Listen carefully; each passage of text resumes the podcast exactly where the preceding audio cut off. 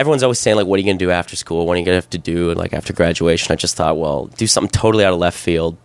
Come back if you still want to do all that stuff. Then fine, you can do it. Yeah. And uh, that decision ruined my entire life. I have a lot of great stories and no money. I live in a basement. It's awesome. Traveling the road less known is where I wanna be. My compass directing, electing an open road with golden trees. There's an old man in need on the ground.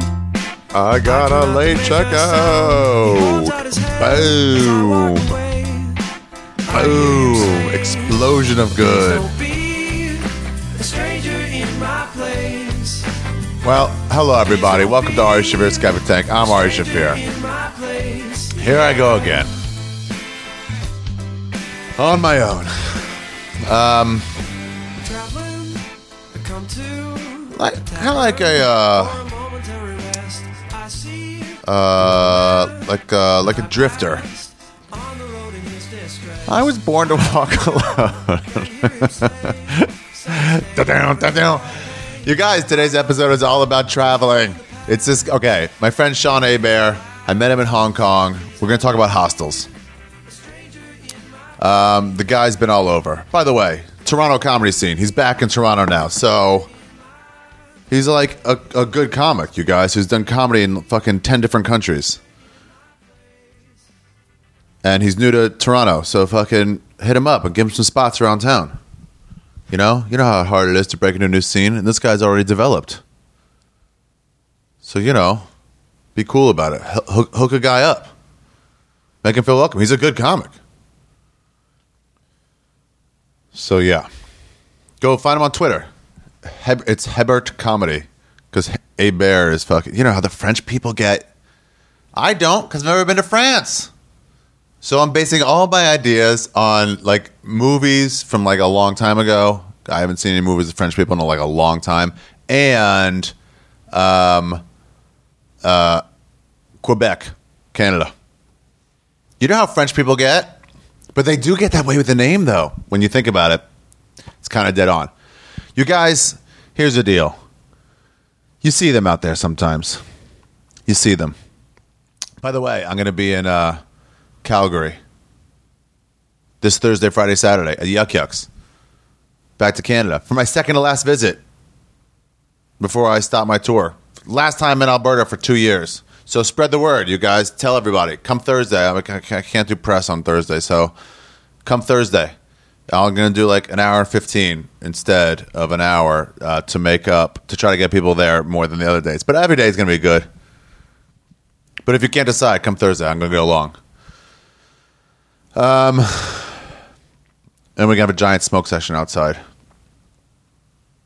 Why not? It's Thursday. I have no second show. Um, and Patrick Capolino's coming with me. Remember him? Everybody's least favorite father. I forget what episode of this podcast he was on, but a long time ago. But it was a good episode. Um, but my point is this: I'm talking about travelers, and you can see them out there. You can see them at airports and stuff. They're like they're dirtier. You don't see them in certain airports. You don't see them in like Kansas City airport. Maybe you do though. I was gonna say they're major ports and stuff, but that's not true because they take major ports and they get into other places like Chiang Mai, not just the Bangkok. But you can see them in America too. They're like a little dirtier. They're a little poorer. A lot of times they got backpacks on, big backpacks. They travel with all their shit on them. They're people that have seen the world, you guys. And they're out there. You can see them once in a while. Yeah, they're a little dirtier. But it's not from, you know, from being poor. It's from just not ever getting to a shower, not being bothered with it. I guess that sounds just like being poor. Don't judge them. Talk to them. Ask them about stuff and listen to them. Because they got stories. They got stories from everywhere in the world. They'll tell you about crazy things they've seen. They'll talk. Look at their bags. Look at their bags and look to see where they've been. Oh, that's not still a thing, right? Getting tags. Oh, that's from like that's from like World War II. what memory am I drawing on? anyway, Sean's one of those guys. He couldn't hold him down for a while, and now he's back in Toronto. being held down. But those guys are out there and they fucking get around. And one of the ways they get around, one of the ways they stay alive is hostels.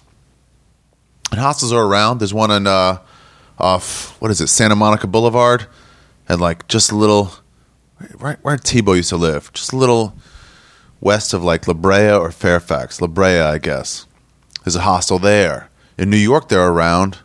Definitely other parts of the world. I stayed in in in uh, in uh, Melbourne next to a hostel, and you can tell that's where they all go to meet. So they all go to meet and figure out what there is to do in Melbourne, what the next place they should go to. Oh, you haven't heard about this? Oh, you you oh you ain't heard about? And Sean stayed in all of them, different styles, different places. So that's what we're gonna get into. It's a really funny comic who I met in Hong Kong. He was like one of the best comics in the scene there, and he finally left. He finally took off from Hong Kong. Can you imagine that living in Hong Kong, fucking three years? They got a cool comedy scene there, and um, he met up with us in Thailand. He was on his victory lap from, from Hong Kong. he did like a five month victory lap to, to reward himself for a good trip to Hong Kong. Um, and he just went all over the world. And he was going to be in Thailand when we were there. Me and Sarah and Sam Morehouse and and and uh, and Pete Cornacion.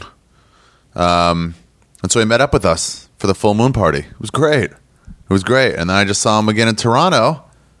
Now that he's back, and I was like, "Fuck yeah, man!" I already had in my head, like when I saw him, I asked to do that podcast. And we ran into each other randomly at a a, a, a banh mi pork, you know, sandwich place. That was so cool. So distracted. I got didn't even think about it until I saw him. Fucking perfect. So here's what we did. Uh, I will be in Calgary. Um, definitely come to that. My new hour's coming along pretty good. Pretty, pretty, pretty good. And then I'm a bunch of places in a row. Well, first of all, I got it. This is not happening show in New York. If you guys want to come, November 15th at the Bell House. Good lineup already. Florentine. It's crime stories. It's all crime stories. Pete Davidson is doing it. Uh, Steve Simeone, everybody's favorite. Um, I don't know what he's going to do for a crime story. Steve Simeone. Um, him and Florentine are going to be way different. Uh, Pete Davidson, Jessica Williams from The Daily Show. And who else? Sean Patton from This Is Not Happening. And this podcast. He's also doing it. One of the favorites. He did another story this year, too. It was awesome. Final episode of the year, I think. Uh, along with me and Joey Diaz. Um, oh, don't tell anybody that. And you know what? Actually, comedians, listen to the end of this podcast, to the outro. I have an announcement to make for you. So, all the comedians, make sure to listen to the end. Everybody else can listen too, but comedians. Um, and then uh, that's it. That's my whole tour. No, I'll be at other places. Here's what I got till the end of the year. So, Calgary at Yuk Yuk's this weekend, Thursday, Friday, Saturday. Uh, so, this is not happening on the 15th. Um, but before that, Helium, Philadelphia, Helium, 12th to the 14th, Thursday, Friday, Saturday. And I think Simeone and I might try to go to the Eagles game and then go straight to to the Bell House in Brooklyn, drive together. And then Dallas, Texas, November 19th, 20th, and 21st at the Addison Improv. Houston, Texas for whatever festival. And I think that's it. Just uh, Boston after that. Third, fourth, fifth. Boston. Boom. Can't even get burps out. I never know how to burp. Um, anyway, good episode, you guys. I think you'll enjoy it. Um, got a late checkout. It makes everything better. It makes everything better. By the way, if you want to give a submission for the this is not for the uh, for the tour shirt for next year, just give send, me a sketch on like on my email. Don't I don't check Twitter much.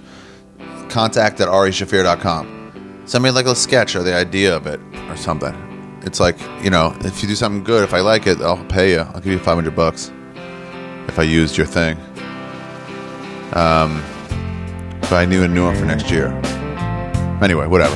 All right, let's start the episode. With Sean Hebert. Ladies and gentlemen, Ari Shaffir's Skeptic Tank, episode 243. 243. Hostel Territory with Sean Hebert starts now. I've been up to Paris and I slept in a park. Went down to Barcelona. Someone broke in my car.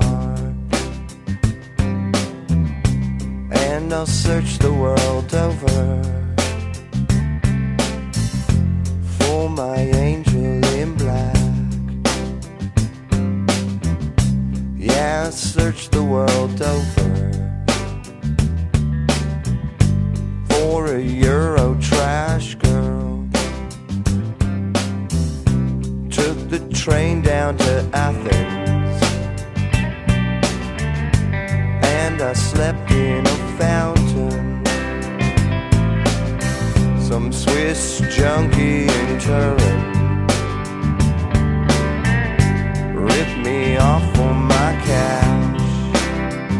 get into it right away.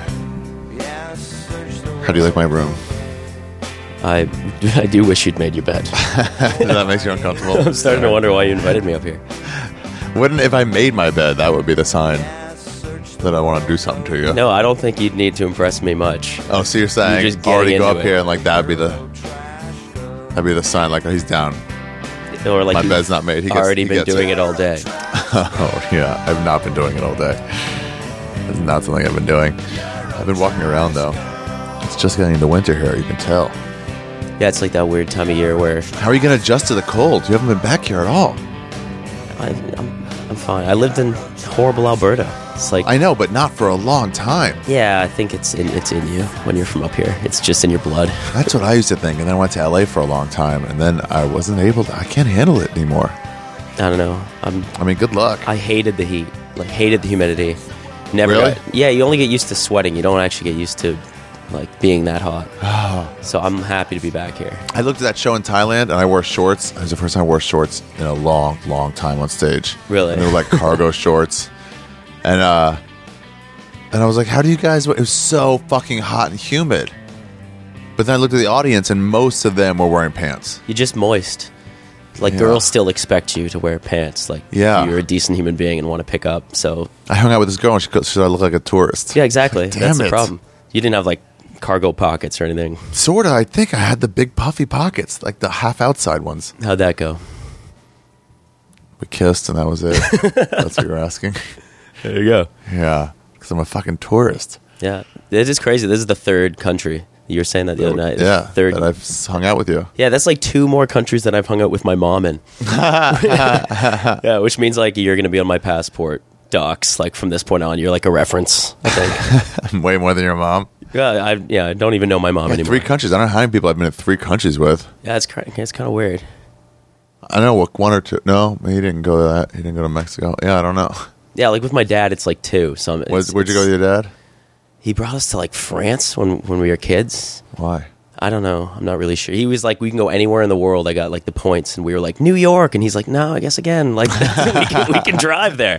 They're like, no, we all really want to. He's like, well, it's been plans have been made. I thought you'd all say France. Yeah, no, he he was gonna. Yeah, we, he needed to tell us to like do more research first. I think that was the problem. Yeah. Did you get that shirt in Thailand?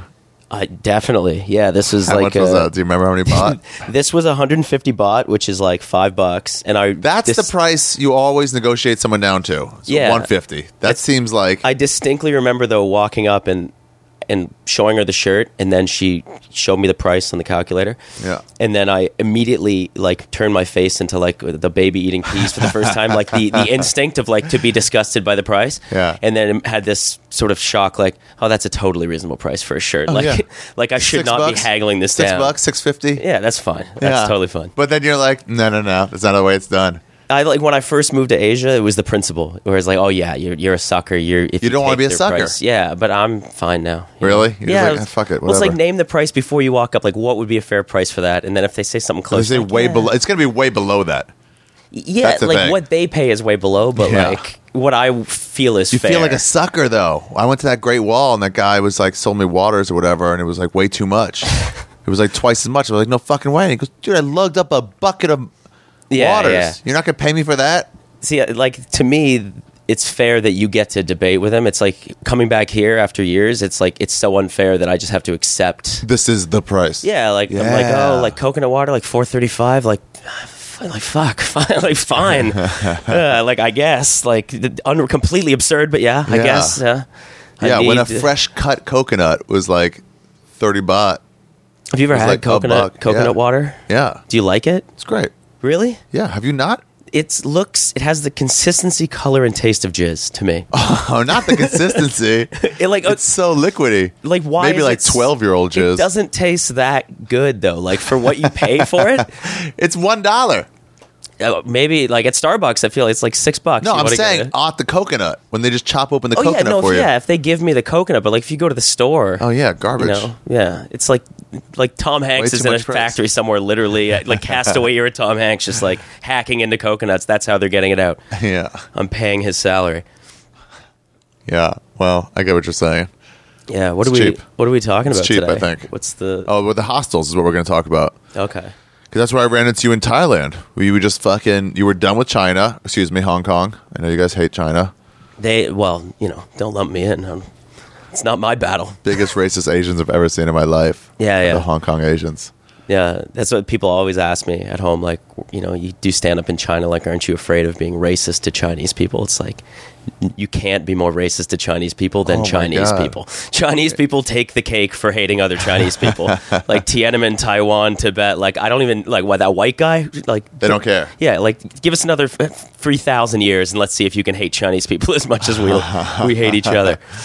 Yeah, they really shit on mainlanders.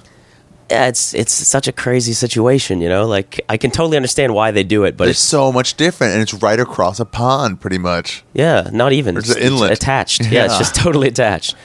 And they own. It's like Stockholm syndrome. It's like the the one who has no power is owned by like what they perceive as the less civilized, less educated.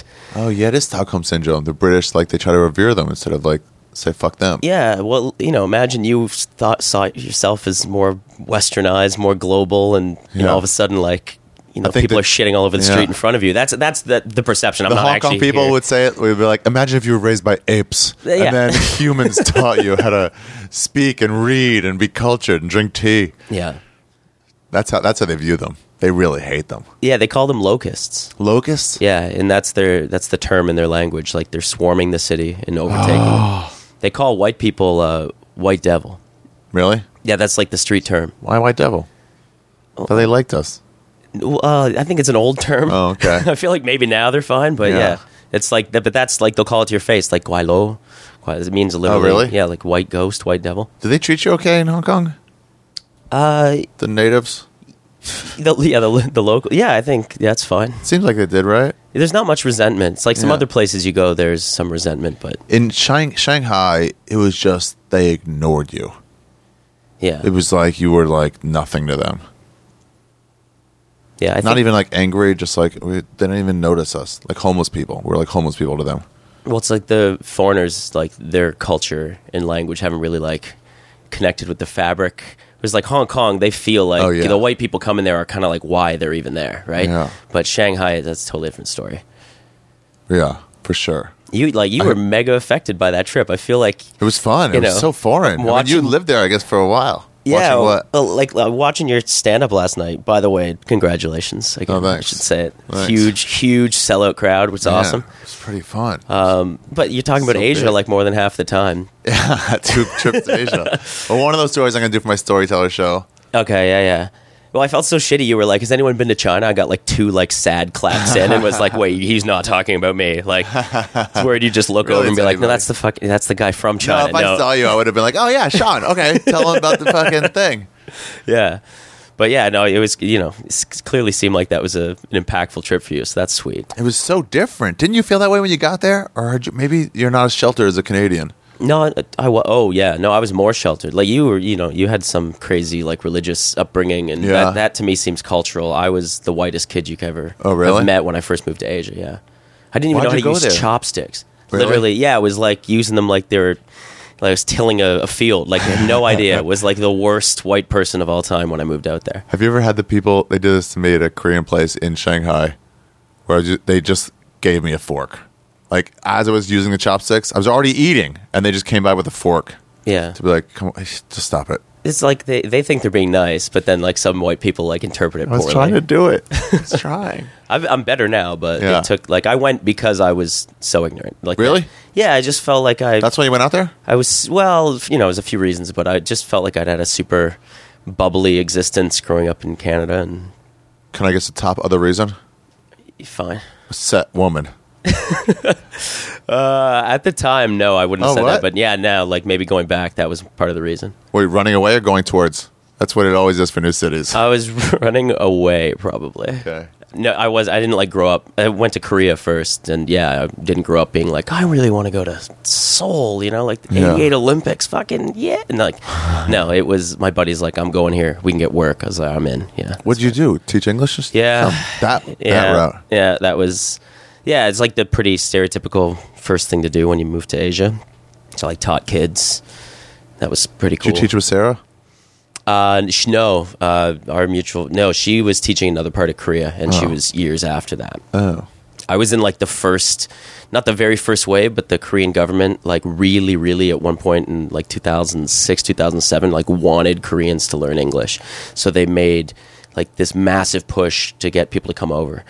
Uh, made like really great deal, like big vacation time, big money, free flight. They pay for your place. Uh, it ended like three or four years after I was gone. So the government changed over and they were much more like nationalistic and they didn't want And they don't want people. outsiders now. Yeah, well, they have them though, but the government won't employ them. So basically, Oh, you, have to, you have to work at like a private place. Wasn't there a thing they just hired pretty much like criminals and shit? Yeah. Like, nope. okay. So they they like didn't vet at all the people that were coming in at first, and Yeah. so there was a couple instances of some pedophiles and whatnot that slipped through the cracks, and then uh, and then they like added drug testing and criminal testing, and then apparently the drug tests were too strict.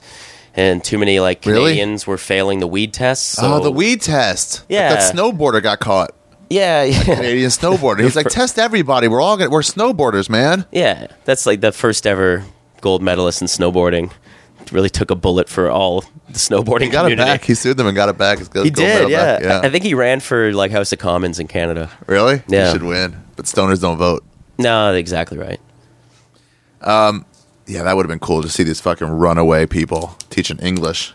Yeah, well, they they even my second year there, I they lessened the the requirements. So you didn't even have to graduate university. You could just be like, Really? You went to university for two years and we're like, oh man, like fuck, it's I need a break, and they would let those people come. Wugga. And then I think it was like too much, and they thought, no, no, we That's should. like Scarface. it, there were people that probably shouldn't have been teaching out there, teaching out there, definitely. That's cool. So, okay. So you finished your tour in Hong Kong. You had a good time. Yeah, oh yeah.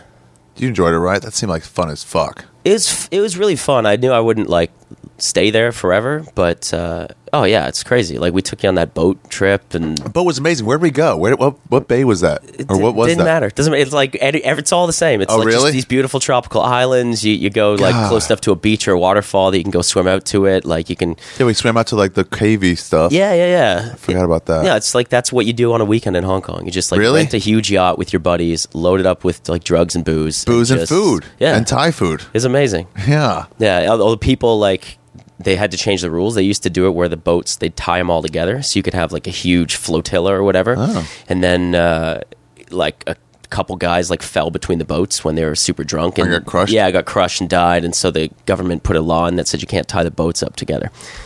You can still I like, I liked it being swim. alone. You, You swim say, to uh, the other boat, you know. I liked it. That was fun as hell. And the jellyfish started coming up. Yeah, you Remember were that? you were freaked about the jellyfish. I told you the story about me getting stung Yeah. by it, and you uh, you were like couldn't believe that that's just a normal thing that you have to deal with. And then you just kept swimming when the jellyfish. After all that, then you're like, "Well, there's jellyfish here. We should be. We should be done, right?" You Yeah. guys were like, "No, no, they're like 20 feet Don't over." live in fear, Ari. Just man up and get in that ocean. I accepted it. I started swimming with them. Mm-hmm. Jumping Yeah. right by them. no, I yeah, I had the embarrassing experience of learning the hard way that you shouldn't let somebody pee on your jellyfish sting because it has absolutely no effect on it. Is that for real? It's a yeah, it's a wives' tale. We had two doctors on the boat who took the moment that I was pouring my male f- friend's urine out of a clear plastic cup. I shouldn't have used a clear plastic. he didn't piss right on you. No, I would have. I would have been like, "No, no, I'm pissing on you if I'm going to do it." because there's nowhere in private. We were on a boat, right? He, Yeah, he like pisses on me in the lower deck, which is a bit of a it's kind of like dick move to the captain, like just pissing all over his boat. Oh yeah, no upper Uh, deck. Yeah. Ever, girls avert your eyes. You're about to see someone getting. Oh, I'll just stand with my back to It you. didn't matter. I was standing on the edge of the deck, just pouring clearly a cup of urine onto my own chest. When somebody was Chest? just like, "Yeah, well, it was like right across my chest, right on the the inside of my arm," and someone was just like. Uh, Sean's pouring urine onto his body, and like just everybody stopped, like like record scratch. Everybody looked at me, and I was like, and I showed them I got stung. I got stung, and then one guy in the water just like kind of moved up and was like, "I'm a doctor. That's not a thing." Oh. And I was like, "How is that not a thing?" He's, he's like, "That's from an episode of Friends." I was like, "Yeah, but are you like really not a thing?" And I, I looked into it. It's not a thing. So what's the cure? What are you supposed to do? You're supposed to just wash it with seawater. Okay. And if you have like, I guess so, it stings you and it releases venom, oh. and like when it releases the venom, it can actually leave like the lashes from its tentacles in you, and then that just keeps like Releasing nuking- more venom? Oh. Yeah, nuking you with oh. venom. So you take a credit card and you're supposed to like scrape off any leftover tentacle shit, Oh. and then you just wash it with seawater. Did the scraping hurt? I didn't have to scrape. Nothing got like Oh, get left on me. But I had a friend that actually got wrapped around her legs. She was swimming, and a j- huge jellyfish came up, wrapped her right behind her knees, stung her for like two, three minutes, and she like with her arms only got out of the water, and then she had to get three friends to like unwrap the jellyfish from around her Oh. legs. They all got stung on their fingers, and then Oh. it, they left all the lashes in her leg, and she, she said it was horrible. Damn. Yeah, don't go in the water. Nothing to do with it's- sharks. it's Nothing to do with though. sharks. Yeah. yeah, yeah. Yeah, that was cool. Yeah, shit like that. It's fun as hell to do. Yeah, it's, I mean, that's an experience, right? It's like you never leave your hometown. Like I, I was gonna be that guy. I was gonna be that guy. Like never really like moved away from the place I was from. I just Yeah? kind of like yeah. I felt like when I was leaving university, I just saw myself being So what changed? just wanted to check something out that was different. Like I, w- I had like I was ambitious when I was younger. I was gonna like Yeah. I was gonna go be somebody, you know. And then I thought, well, I could still do that. I just should go look at something else. Like just leave university. Everyone's always saying like, what are you gonna do after school? What are you gonna have to do like after graduation? I just thought, well, do something totally out of left field. Come back if you still want to do all that stuff. Then fine, you can do it. Yeah. And uh, that decision ruined my entire life. I have a lot of great stories and no money. I live in a basement. It's awesome. How many years did you go for? Uh, I did Korea for one year, and Okay. then uh, Hong Kong. I was three years. Three years. and I spent time. In, I was living in New Zealand for a bit when I was there. Traveled around South America for three, four months. Because you got to leave every six months or a year. Is that still a thing? or is that just mainland? no, that yeah, that's mainland. You can stay in Hong Kong as long as you want if you're working. I was not. I was working. I got. I had six jobs in three years. Really? Yeah, What'd you do? I was a kindergarten teacher. Yeah. Yeah, I got fired. For continuously saying it's not Otuma. No, no, that is a great movie though. Uh, no, they wouldn't have understood anything from. uh, no, I got I got scammed. I got ripped off. I I got hired as like a under the table fill in for some other guy, and uh, they fired me the day before my paid vacation. And like I later got to like headline this comedy show, and the woman who was my boss that fired me, this years Yeah. later, she was sitting front row, What? and she was just slamming wine. Like I could see it was super uncomfortable for her that her friends had brought her out, and I was standing on stage, just thinking like I was going to just fuck with her, like. Uh, and I left her alone, but she then later came to me and what'd was she said you were always going to get fired. we hired you to fire you. Really? Yeah, yeah. It's like super cutthroat. I was the, like a naive, nice Canadian guy, just like oh, like kindergarten teacher, like Oh, thanks everybody for the opportunity. totally, yeah, cold blooded. Just slit my throat and left me out there. Why were they always going to fire you? Because they were like, well, we just needed a guy to cover for a few months, and then we're not going to pay you for the paid vacation. Like, we Oh, just right. signed you to a contract. So they gave me some probation period, and in the fine print was like, we can just fire you with like no real explanation on the spot. We don't have to give you like a month's As soon as the other guy was ready to come back off the DL. As soon as the vacation time was going to start, they were like, then we'll use the vacation time to hire some other guy. That, oh. and then we can we don't have to pay for that like six week period or Oh. whatever. Cold blooded, just totally, Fuck. just a bottom line. You know, don't care about the guy. I was pretty. I was okay. I like only went to work like pretty drunk a few times, and ultimately it made me a way better kindergarten teacher. Mm-hmm. There's no way being sober made me a better kindergarten teacher. So it couldn't have been that. There was no like actual cause to fire me. Yeah. Yeah. Well, all right. That's what it is then. So you finished. That's cool, man. But you finished in Hong Kong and you're like, let me fuck around for a while. How long did you stay out? They were making fun of you how long you've been like in process of leaving. Oh, I did like I tried to do as much comedy as I could. So yeah, I, I like got people to fly me in. I did a show in Burma. Oh yeah, with with uh with uh, uh Childress. Yeah, yeah, with William. Ch- you, yeah, so you did the show in Bangkok with him. Did- Uh huh. Yeah. Yeah, he promoted it. Going to Bur- that Burma was the weirdest place I've ever done stand. Why? Well, because the like you know in China they say three T's: don't talk about Tiananmen, Ti- Tibet, Taiwan, right? And then They just said the government. Stay away from yeah, talking about the yeah. But then if you did, even that probably wouldn't be a big deal. Whereas when I got to Burma, yeah. Will was like, we'd have to have the talk. So he's like, you're headlining, and we're gonna ha- chat with all the other guys, but like, we need to chat about like what is what's off limits. And so he told me this story. He probably told you as well with this Kiwi guy who owned a bar in Yangon in the capital, and he tried to fly in some DJ, and he put a oh. poster on his Facebook page Oh. The to DJ. promote. No, the guy who owned the bar, the Kiwi guy, put a poster on his Facebook page to promote the DJ show, and the poster was a picture of a Buddha statue, and he photoshopped like Dre Beats headphones onto Buddha. Yeah. And some guy called him up the next day and said, "I saw that thing on your Facebook. Take it down. Like, what are you doing? You have to take it down." Took it down. Two weeks later, Two weeks later. two weeks later so like it he thought it was fine cops raided his bar arrested him the three other guys that he owned the bar with What? they held him for months without letting him contact his wife and his kids back in new zealand and when he finally went on trial they gave him four years for blasphemy Oh. yeah Wait, how do they get it from Facebook from two weeks old? i don't know like i don't know who it was They didn't do the update. so will's will's like the thing he said to me is he was like you literally don't know if there's a guy like somebody working behind the bar he knows a guy who knows a guy who's a Buddhist militant who will fuck you, like in the rat. government. It, yeah, exactly. Just there's there's rats like North Korea style. There's rats anywhere you don't really know, so don't go in. And he's like, so don't tell any jokes about Buddha. Like, do you get it? Are you understanding? And I, you know, like I don't have jokes about Buddha. First off, but like. I, I do now. It, I couldn't do anything but spend six days thinking of like the funniest shit about Buddha. Uh, After you, that, yeah, because you know you can't talk about it. it's right? the So- longest amount of time I can go back. totally. Yeah, because like ha- in your half your mind, you're like, what if I just, Said, what if I did do the joke and you then want to like, walk in the line too? Well, like, but even like, what if I just went to political prison for like four years and then I became that comic that like was in political prison in Burma, and then you're probably just huge immediately. Like as soon as you go back, you can do like a special or you can Yeah, like, but all your jokes would have to be about politics at that point. No one wants to hear you sh- You'd talk have about a lot of time to think about your. yeah. yeah, assuming you were still like mentally cool. oh yeah. you know. People think you're crazy. It's like he's just talking and laughing in They're his like this. This hour is pretty dark. I, I don't. I don't relate to any of his political prison material. You guys, let me tell you about the nutrients and shit. Yeah. There's little pieces of nuts you can pick out for extra meals. Yeah, don't you hate when you live with exclusively Burmese guys for four years and you can't understand what they're saying? You guys, you guys know what I'm talking about, right? this guy in the front row knows what I'm talking about. Yeah, no, it's like it, the whole week I was just obsessed over it. Like I was like crazy. Can like you believe that? For how did I get it off Facebook two weeks later? I don't know.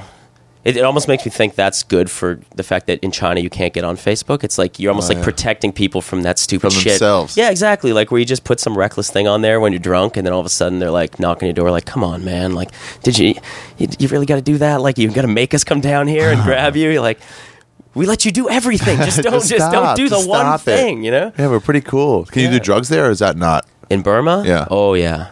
You can. Yeah, yeah, That's yeah. those. That's what. It's so weird how some of those countries are like, "We'll kill you if we find you with it." Other countries are like, "Do whatever you want." Well, what you like in Malaysia and Singapore, right? Same Yeah. in China. They'll say, "Oh, you get the death penalty," and then you go over to the guys and you're like, hey, "You're gonna get the death penalty?" They're like, "Let's go smoke right now." Like, Yeah, some of, exactly. Some of them it's fine. Some of them it's way more strict. Like, uh, like Singapore is quite a bit more strict. Korea very strict. Singapore's the lashings, right? Is Yeah, that lashing? yeah. You get twelve years a slave. You get your whole Oh, like for in, at the airport. Like I'm always like, where? What's the room look like when you get a lashing in 2015? That's it's like the I want the mental image of like where do they bring you to do this? Like to do a lashing. Yeah, is it like a high tech facility now? like the, is it like a robot lashing? You know? to give the exact proper amount of. yeah, It would like Burma though they they claim that they're drug free, but they're the second largest producer of opiates in the whole world. Well, they don't make it illegal, so it's not a drug. Not Well, illegal. no, it's Ill- it's highly illegal, but it's like it's just a whole big. Nobody under- cares. They don't. Yeah, they just say jaywalking in New York. Well, because they're exporting it all around the world, so they have to say like, oh yeah, we don't do that, but they Oh. second biggest producer. and they never arrest anybody. I don't. I mean, I'm I'm not growing opium in Burma, but I'm assuming that like if you Yeah. keep cool about it, they're probably I heard about this girl in China who got caught with coke in Beijing. like a girl that somebody you knew. knew. Comedian. Oh, really? Yeah. What did they do to her? They stamped her passport. You can never return ever. Yeah, yeah. And send her home. That's a nice. That's that's fine though, right? Like that's. it's like, all right, I get it. you're End of kinda vacation. you know? Yeah, exactly. I'll go, but like that could have been way worse. Yeah, it could have been way worse. But here's what she did. She got home and fucking steamed it out, and then went back. just just go poke that bear. yeah, because they don't fucking Google anything. No, no, They don't have Google. It's not like Canadian border where they look at like, why are you here? Mm, it's not because of this show. And they turn the monitor around. why do they even have swivels on the monitor unless they're just there to embarrass you for lying? No, it doesn't surprise me that China doesn't care. Like that's the big like in the West we think China like we think big bad China like the red beast and all that. It's like you can do anything in China. Mm-hmm. Anything. Literally like I can't do shit in Canada. Like if if a cop sees me do anything like literally a cop can see you do shit in China and they're just like, They just don't even look at you. I don't even care. Like as long as my boss doesn't find out, like I'm not going to arrest you for that shit. Dude, in Shanghai, you could smoke pot in the streets. Yeah, yeah. Like r- cops were right there. They didn't even know what you were doing. Yeah, same in Hong Kong. You could do the same thing. We, I, my buddy and I were being so stupid on my roof one night, and we were like, had a guitar. We plugged into an amp. It was like An three in the amp? Yeah, we. That's that's That's the negative of having uh, no laws. yeah. pretty much. Is that We're your like- neighbors are like, we're like up. ripping around. We have a bong on the table. We got like a grinder. it's out. Somebody had obviously called. The cop had to walk up twelve stories. It's a walk up, Oh. and gets up to the roof just like just out of breath, exhausted, and we freeze up. I'm just like looking at all the drugs on the table, Mm-hmm. and he just like looks at the drugs, looks at us, and he's like, "Please." Go to bed. like just Really? Yeah, it's like just be quiet. And we're like, oh yeah, yeah, yeah, yeah. And he's like, yeah, good night. and we are like, okay, yeah, that's. It's like I was brought up here for the for the noise. I will correct that problem. He's like, come on, you're going to push me now. Just stop it. Yeah, no, we are like, yeah, absolutely, yeah, no, we're going in right now. We're just packing it up. Like, We were in Australia once, and this we were smoking next to a mall or something, or next to a complex, wherever the uh, the club was, and um, and uh, some cop came, and there was a big part. It was like 15 people smoking pot, and this cop's like, guys, guys, take it around the corner, please. and uh, and two of the guys in the circle were like, oh yeah, cops always trying to ruin our mood, and I was like, dude, she's being pretty fucking cool. yeah. No, it's like if you're gonna if you get the leniency, just like Just ju- yes, it. sir, no, sir, I appreciate it, sir. Like, Yeah. Like how many laws do you want to break at one time? That's the. I have a buddy that always says like only break one law at a time. He's like if you're if you're like if you're high and you're driving, go to the, go the limit, right? It's like don't like don't push your luck by like seeing how many things you Because when they catch you for one, they'll catch you for all of it. obviously, yeah, obviously, you got a dead body in your trunk. Don't speed. You yeah, know? exactly. what are you doing? Yeah. Why be reckless? Um, all right. So then you went to Thailand. You went to all these places. Yeah, we we did Thailand. So when you travel around, this is what I want to talk to you about. I want to talk to you about hostels in general Mm-hmm. because I have not really done it. We did it once or twice in Israel, yeah, but mostly not. But that's your that's your world. that's my shit. Yeah. Yeah. Yeah, it's like people have misconceptions, like you know, they didn't make enough like Claire Danes movies, you know, like Taken, like the movie that? Taken, Take- t- which Bro- Brokeback Palace? No, what was uh, it? broke broke down Palace. Broke down Palace. Yeah. Taken. Taken. That's right. Ta- she was in a. Okay, she gets out of the Charles de Gaulle airport in Paris, and within three seconds, they're in a van and they're like kidnapped into like the sex trade in Europe. It's like it, that movie is enough to make any person be like, "I will never let my children out of my sight." It's like the most unrealistic. Yeah. Like, uh, yeah. So Yeah, Paris. at Like, Broke Down Palace, they like they go to Thailand. They get they're put in jail for thirty three years or whatever. Uh, yeah, it's like pretty well not a realistic situation. But people in a Hostel probably wasn't like the movie that Well, helped the movie. reputation Yeah. of hostels around the world. But yeah, no, it's it, the cheapest places you can get beds, especially if you're traveling alone. It's where you're going to meet people. It's where you're going to party. that's the biggest thing. The Yeah. social issues. Exactly.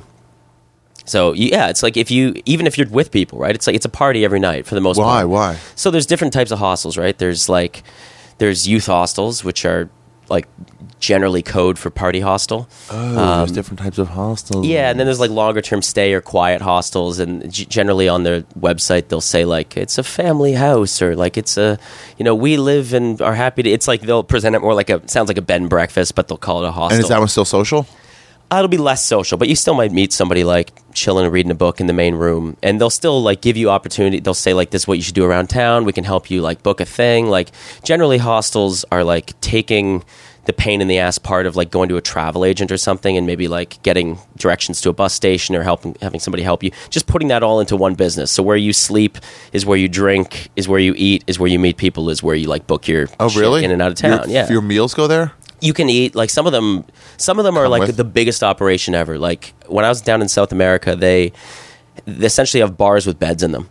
Like they have these oh. these mega hostels where they have like 300 beds and you get in and they give you a wristband with a chip in them and they've got the whole first floor is like a bar. It's got a restaurant running the whole day cheap drinks but you don't have to pay with actual money. You just swipe at the bar with your wristband and they'll charge everything to your room for when you check out which is it's like the dumbest idea if you're a traveler to be like, oh, that's so convenient. Because like the same girl, like that night at 12 p.m., she's gonna be like, everybody gets shots and sandwiches, and then like the next day she checks out and she's like, oh, I didn't know I spent five hundred dollars when I was blackout drunk last night. And these these places they'll, they'll make a killing. The, the ones that are like bars as much as they are hostels. Yeah. So Because people just keep drinking and paying them. Totally. You've, Oh, you've already yes. gone to the place where all the other backpackers are partying, right? So Some of them, they said one. Was it in Hong Kong? That was like, no, no, no, no, no, no, no, no, no, no. It was in Thailand somewhere, in Bangkok, Mm-hmm. where all the fucking hostlers, something, something path. Did you go to Bangkok? Did you stay in a hostel Yeah, there? yeah. Where's, where's all the backpackers go? Like kind of like north? Ko- Khao San Road. That's it, Yeah. Khao San Road. No, no, no, no, no, no, no. That's where the fucking nudie show is. Well, it's there too. Khao San Road's like where you can eat bugs in the street and That's it. yeah, yeah. And then they're like, "Oh, it's crazy! Like Thai people eat cockroaches." Thai people are like, "No, we don't. You, you eat cockroaches. we put them on the street, and you think it's cultural. Like we just like making white people pay to eat cockroaches. That's like a hilarious thing that we do here. really? That's the only place in all of Asia where you can like they'll just have like buffets of, of bugs and disgusting cockroaches. Just to fool tourists? Yeah, well, they- they're not eating like they have noodles and rice and Yeah, they do. and meat. Like they don't have to. They don't eat that stuff. But yeah, people. Be, oh yeah, yeah, yeah. I was gonna eat bat meat, but then I was like, I pussed out finally. I ate a lot of that shit in China, but the bat meat in Thailand, I was like, nah. Yeah, I had some weird shit. Like they they'll do like the fermenting animals inside of a thing of liquor. Yeah. Um, like you, you know, put the the worm or the snake or whatever. You see the snake all the time. But I saw I drank liquor out of a thing that had a fermenting skunk in it. Oh. Like just the whole body, like eyes open, like What? claws out. Yeah, yeah. What? I- How did it taste? I don't. It's all. It all tastes horrible. It's all like. It's all like sixty percent like cooking booze. You know, like it's. It, none of it's supposed to taste good. It's all like fermented rice wine. yeah. Yeah. So okay, so it's pretty much this is what I saw in Australia too, where it was like that's where people like, or maybe I found out this from you in Thailand, where it's like people are like, what's there to do? And so the people who just went to the full moon party and are still out at the hospital, like, oh, in like another three weeks it'll be this full moon party if you just got here and it's Yeah. great or whatever it is. But that's how you find out the cool shit to do, right? Yeah, they'll tell you what's on, or they'll tell you where to go, or if it's a really good hostel. And I have a great tip about this actually. Yeah. They will basically they'll have a guy who like runs events basically. So either they'll host a party or they will say like you know meet at nine and we're gonna all go to the bar. So if if you are traveling in alone, you just got in, we're all gonna party. So Who says this? well the the hostel so if a hostel presents itself as like a party hostel like Mm-hmm. a youth hostel then they have an incentive to like give you a party every night so Uh. they'll usually have a guy that's like his whole job there is to just be like party master. Uh-huh. So we figured this out. My my buddy and I like figured this out in South America. And so we got to this one hostel and you know, we're pretty social guys. Like we always had some weed in our bag and a flask and some shit. So the first night we got to this one hostel there was just this guy and this girl working there. And we got in and just started like chatting like playing the guitar a bit. We're getting people to come around in the room. We're getting people to order beers. We start like chilling. We're like where are we all going tonight? We get a recommendation from the guy. We're like okay we should all meet and whatever. At one point the guy running the hostel just brings like a couple joints over just What? gives it to me and my buddy. And we're like oh, oh like thanks man that's cool. He's like yeah yeah no worries. Why don't you just uh, light that up and pass that around? We're like okay cool. And then like an hour later he brings like a bunch of beers. And he's like oh yeah. And we're like oh like dude this is like super nice of you. You don't have to do this. He brings us another round of beers. Eventually i go up to him. I'm like hey man like you know i can cover some of these beers. And he's like listen i haven't slept sober in 28 days.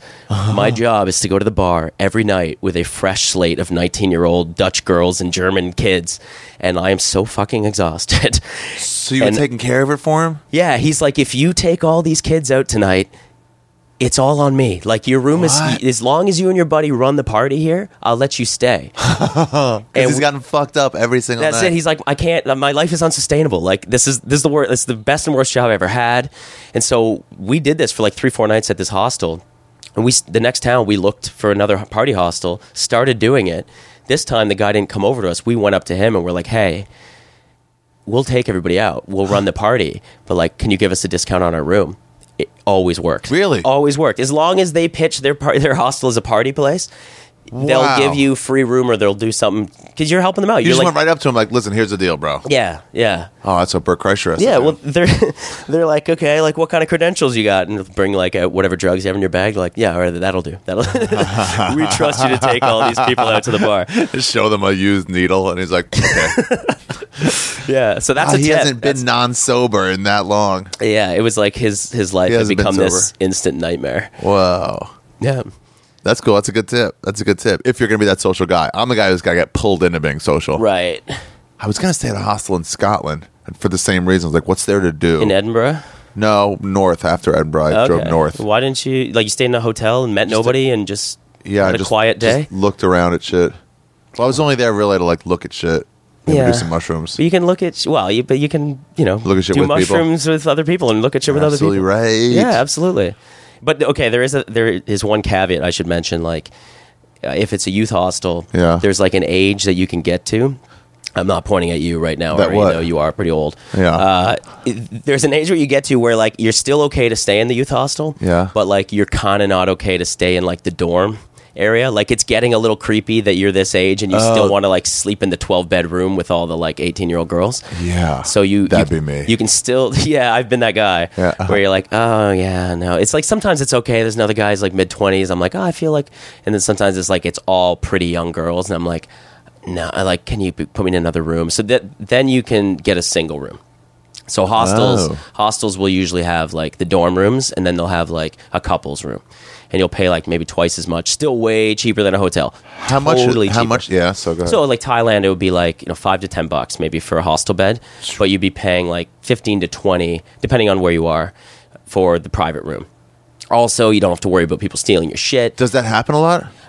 It's never like yes, it definitely happens to people, but they have lockers. You just lock all your valuables in Oh, the you lockers when you're not around. It's more like I was I was in Boracay in the spring before we met up in Thailand, and uh, a guy puked all over my bed. Oh. just like all over the top sheet just uh, you know and i came back in and i like sat down and it was dark he didn't even like clean it. no well he was like i turned on the lights and was just like so angry and then i turned around and this guy was just like spread eagle on the ground and i was like all right there's the culprit right there he was this dude from like dubai and i was like do they, are they do they drink there like maybe they don't drink there maybe that's the problem You let him off the hook.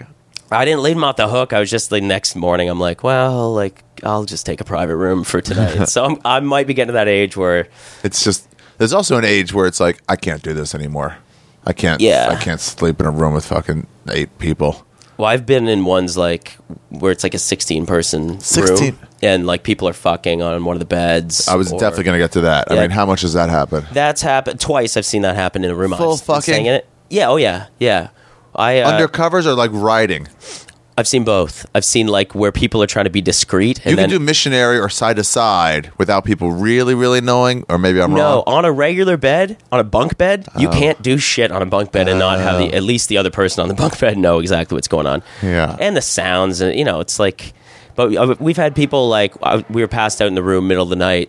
Girl like turns the lights on and just like comes in like fucking yeah, part, and people are like you know, shut the fuck up, like sh-, just you know, middle of the night getting woken up. So if it's Oh. like a really big party hostel, then maybe Everything goes. You can't be like, okay, I'm going to go to get eight hours tonight, and then I'm going to. Yeah, you get what you pay for. If you pay for a bed split with you know Orphan Annie and the other sixteen kids in the room, then then you're gonna get interrupted. You know, How dirty are they?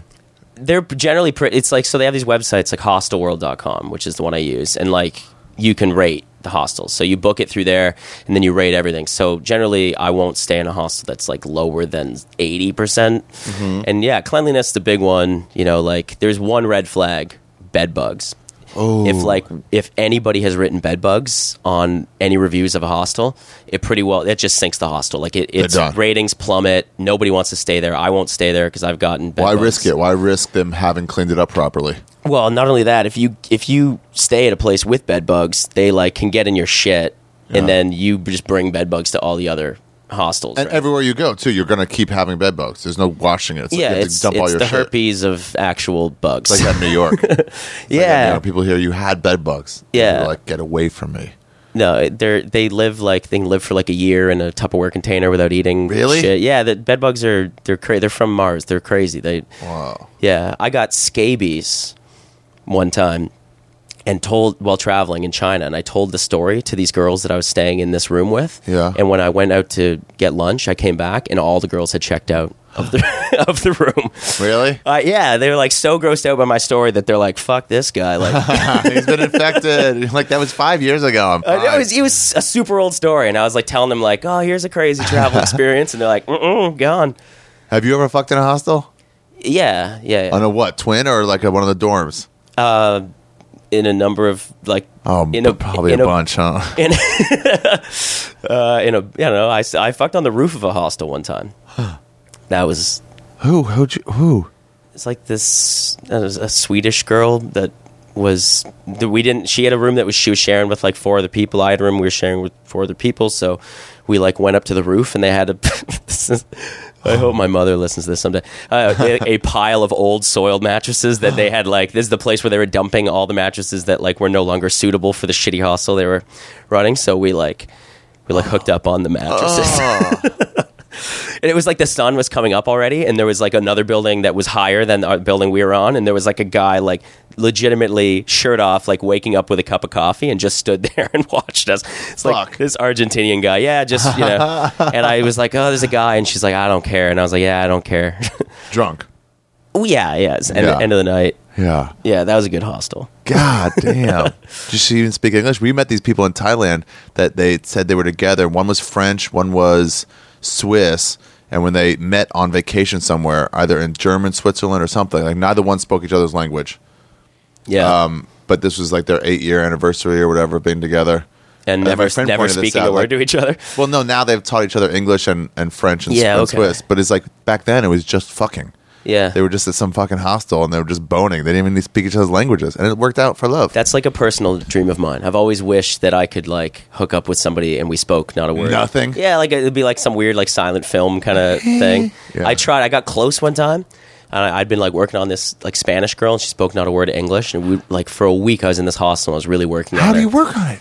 like you, you know it's like there's like a probably a physical act out point of the podcast where I can't you know as you know I'd like I'd you know, sit It's all right. across from her and we'd try to like you know use hand gestures and kind of like yeah talk. And she was I see I thought she was flirting with me. She like gave giving me eyes. I was giving her eyes back.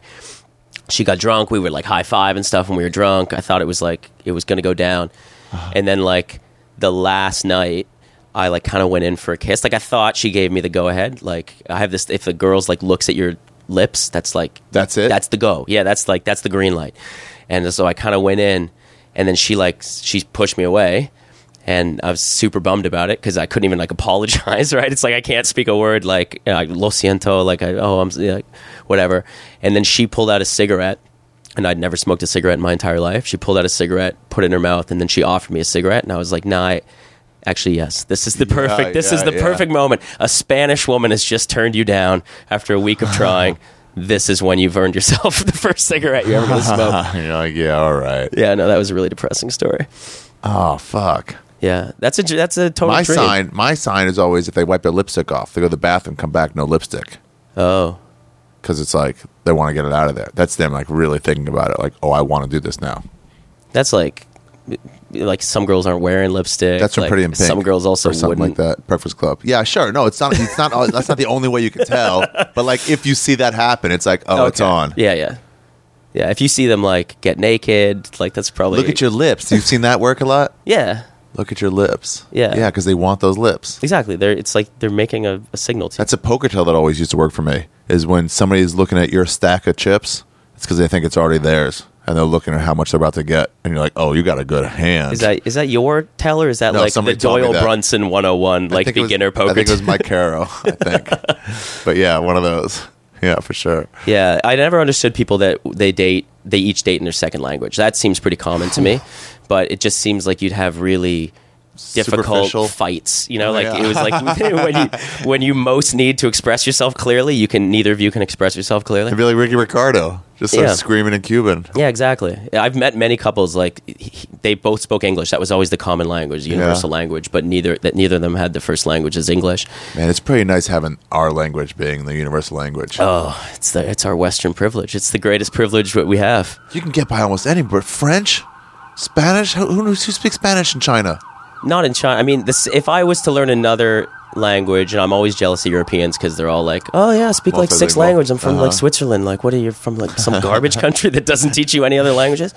Uh, yeah, like I would Spanish. I think Spanish you could get around. Spanish you get a lot. South America, Most South America, Central even- America. even Italy and stuff. It's like close. yeah, you could like You could understand a word or we two. had to take French in school here in Canada, and like when I was down there, I like knew words. You know, they it would be like instead of an Where A, would where? be. In- I went down to like Central and South America just before I moved. and some of them Hong speak Kong. French.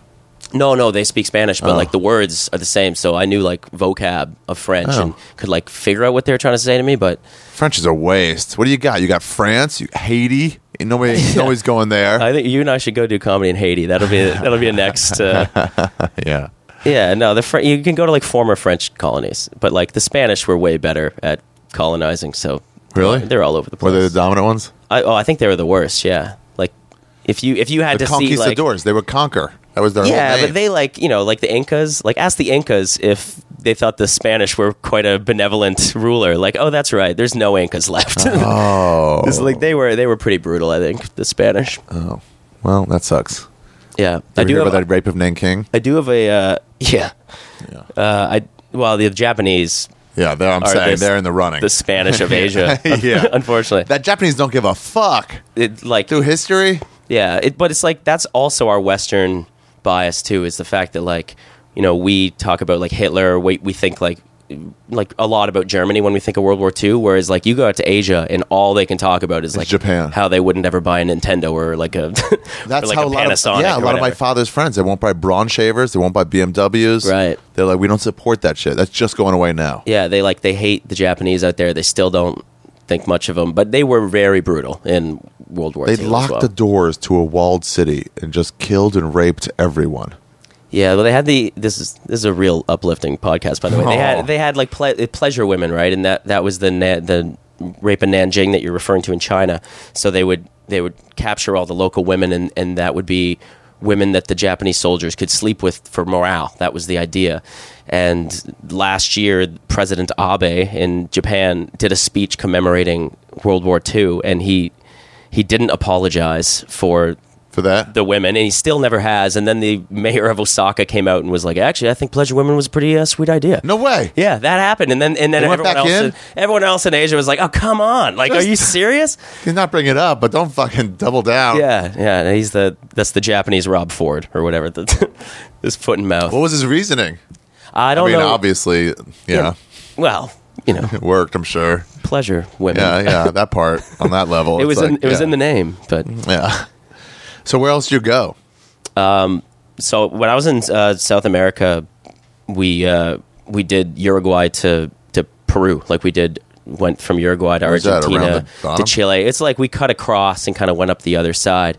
What we, did you do? Moped or bus or what? we did buses and trains and kind of mixed it up. But yeah. we got to Bolivia and people always like talk about like Americans when they travel, they put like Canadian flags on backpacks, and I've never really found that to be true. Also, I've never found that people dislike Americans when they travel. Like it's Really? oh, everyone's super friendly to Americans. Also, the Americans that are traveling are not the Americans that people are talking about when they are hating on Americans. Right? Good point. The travelers are the cool ones, and that's the only people they come in contact with. Totally. And they're very like they're very self-aware of what people think of Americans. Travelers are always like, "I'm from uh, Boston."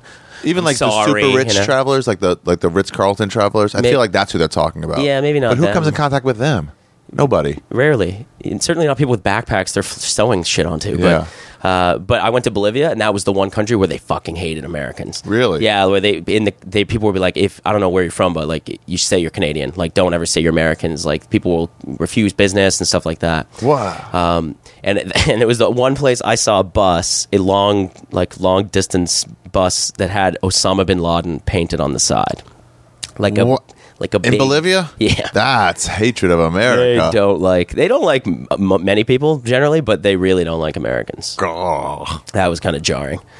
That was like that was actually one of the scariest. Like most play again, like people think you go to some country and there's always like an old white woman nearby to be like, I hear it's dangerous there, right? Yeah. It's like and generally you're fine everywhere you go, but Yeah, right?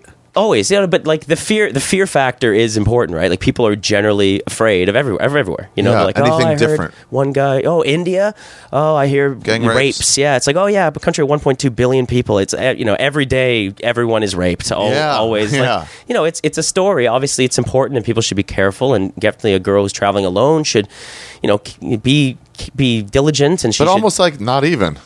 With the odds, are like be as reckless as you want. Still, almost definitely Still nothing's going to happen gen- to you. Yeah, exactly. Like most, like ninety eight percent of the time, ninety nine percent of the time, Yeah. you're totally fine. But yes, be aware. You know, don't be ignorant. But like I people went to who Brazil, are like, was the same uh, thing with the UFC.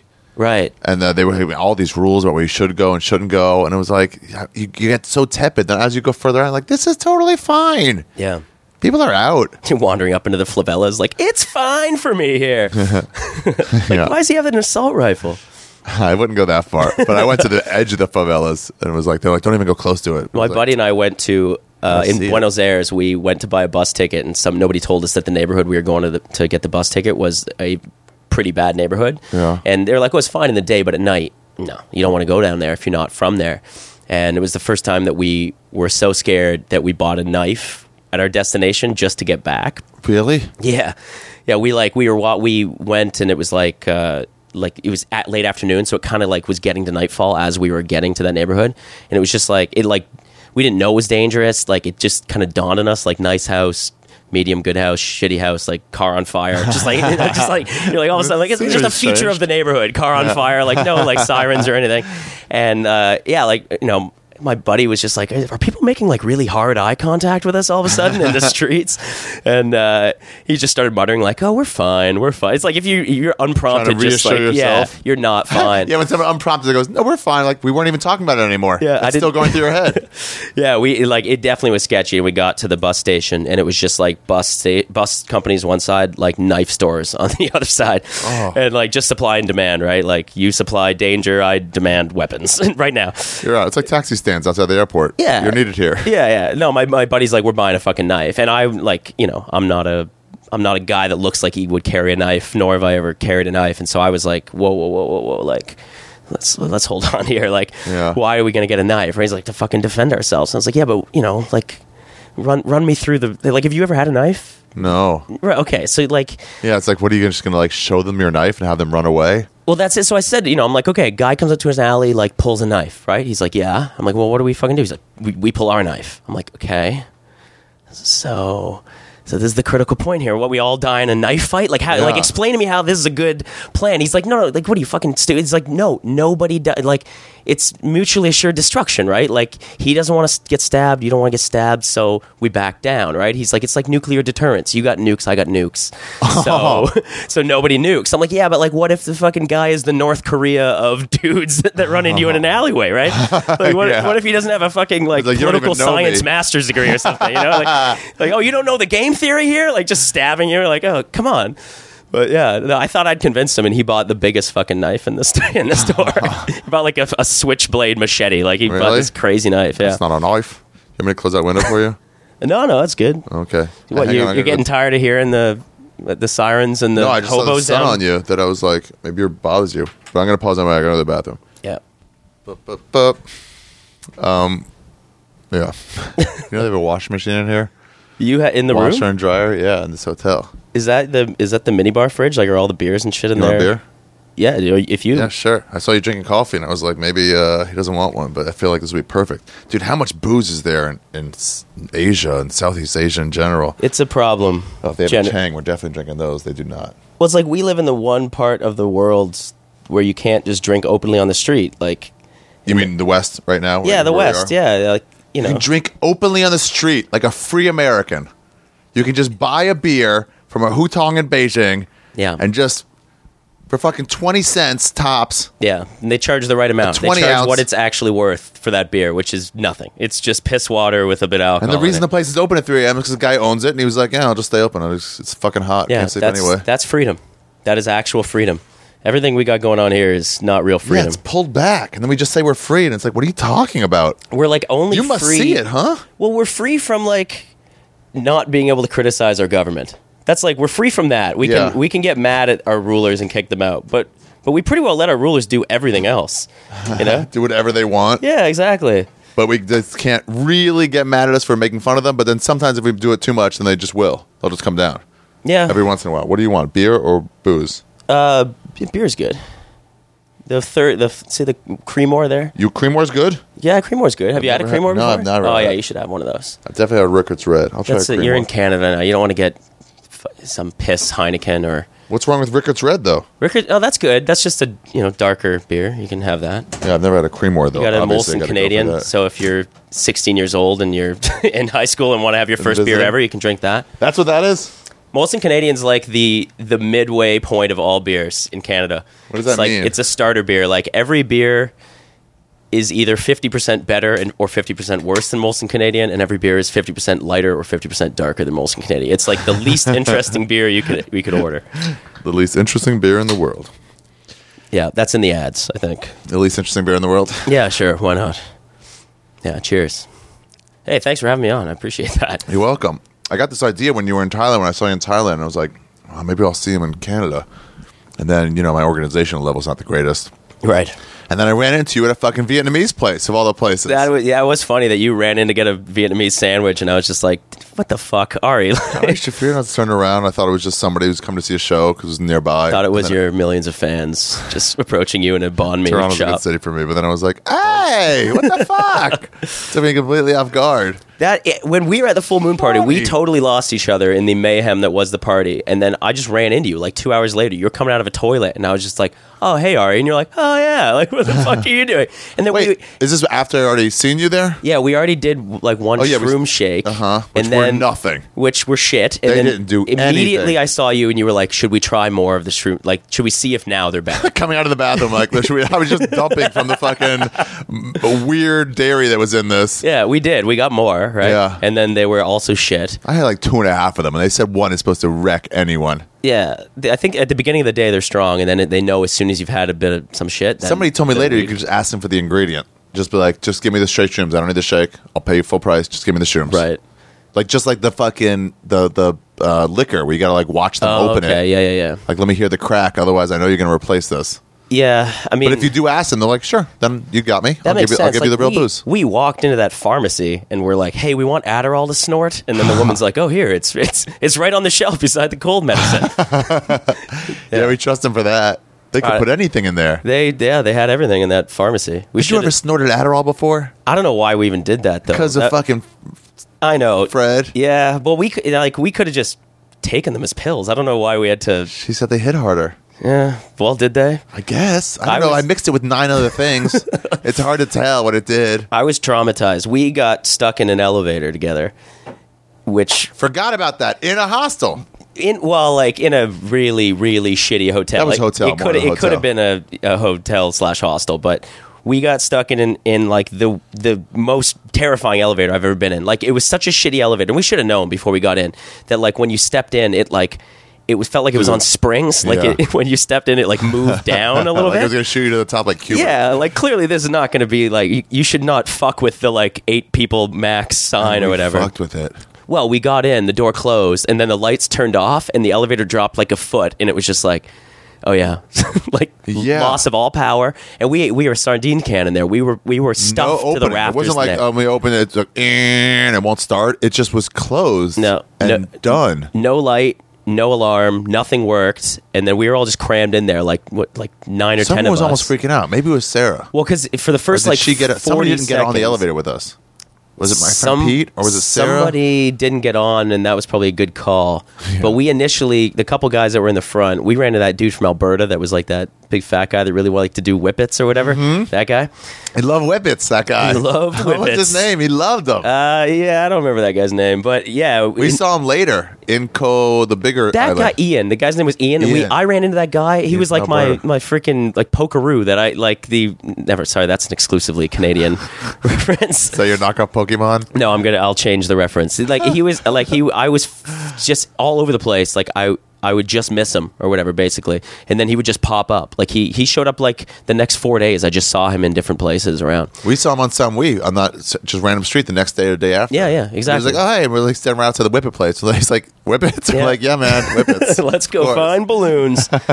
yeah, but remember we we tried to open the doors to the elevator manually, and then the first try failed. Did not work. and there was like a 10 second lull where in my mind I was like, if we Fuck. don't if we don't figure this out, somebody's Dude, gonna panic. It was humid bad. as shit in there too. Yeah. I mean, we're already the sweating was already start. Outside was like okay, but it was shorts and like no shirt weather. Yeah, no, it was it, like in that with nine, ten people. I truly believe that the opening of the door that we did was like a father lifting a car off a kid moment where like we I just was like we have to get the door open Yeah, and we like we all just grabbed it right and just like pulled it as hard as we could but I think we tried it before we couldn't do it at all Yeah. but the panic set in and we were like we no, gotta no, get the fuck out of here Let's do this.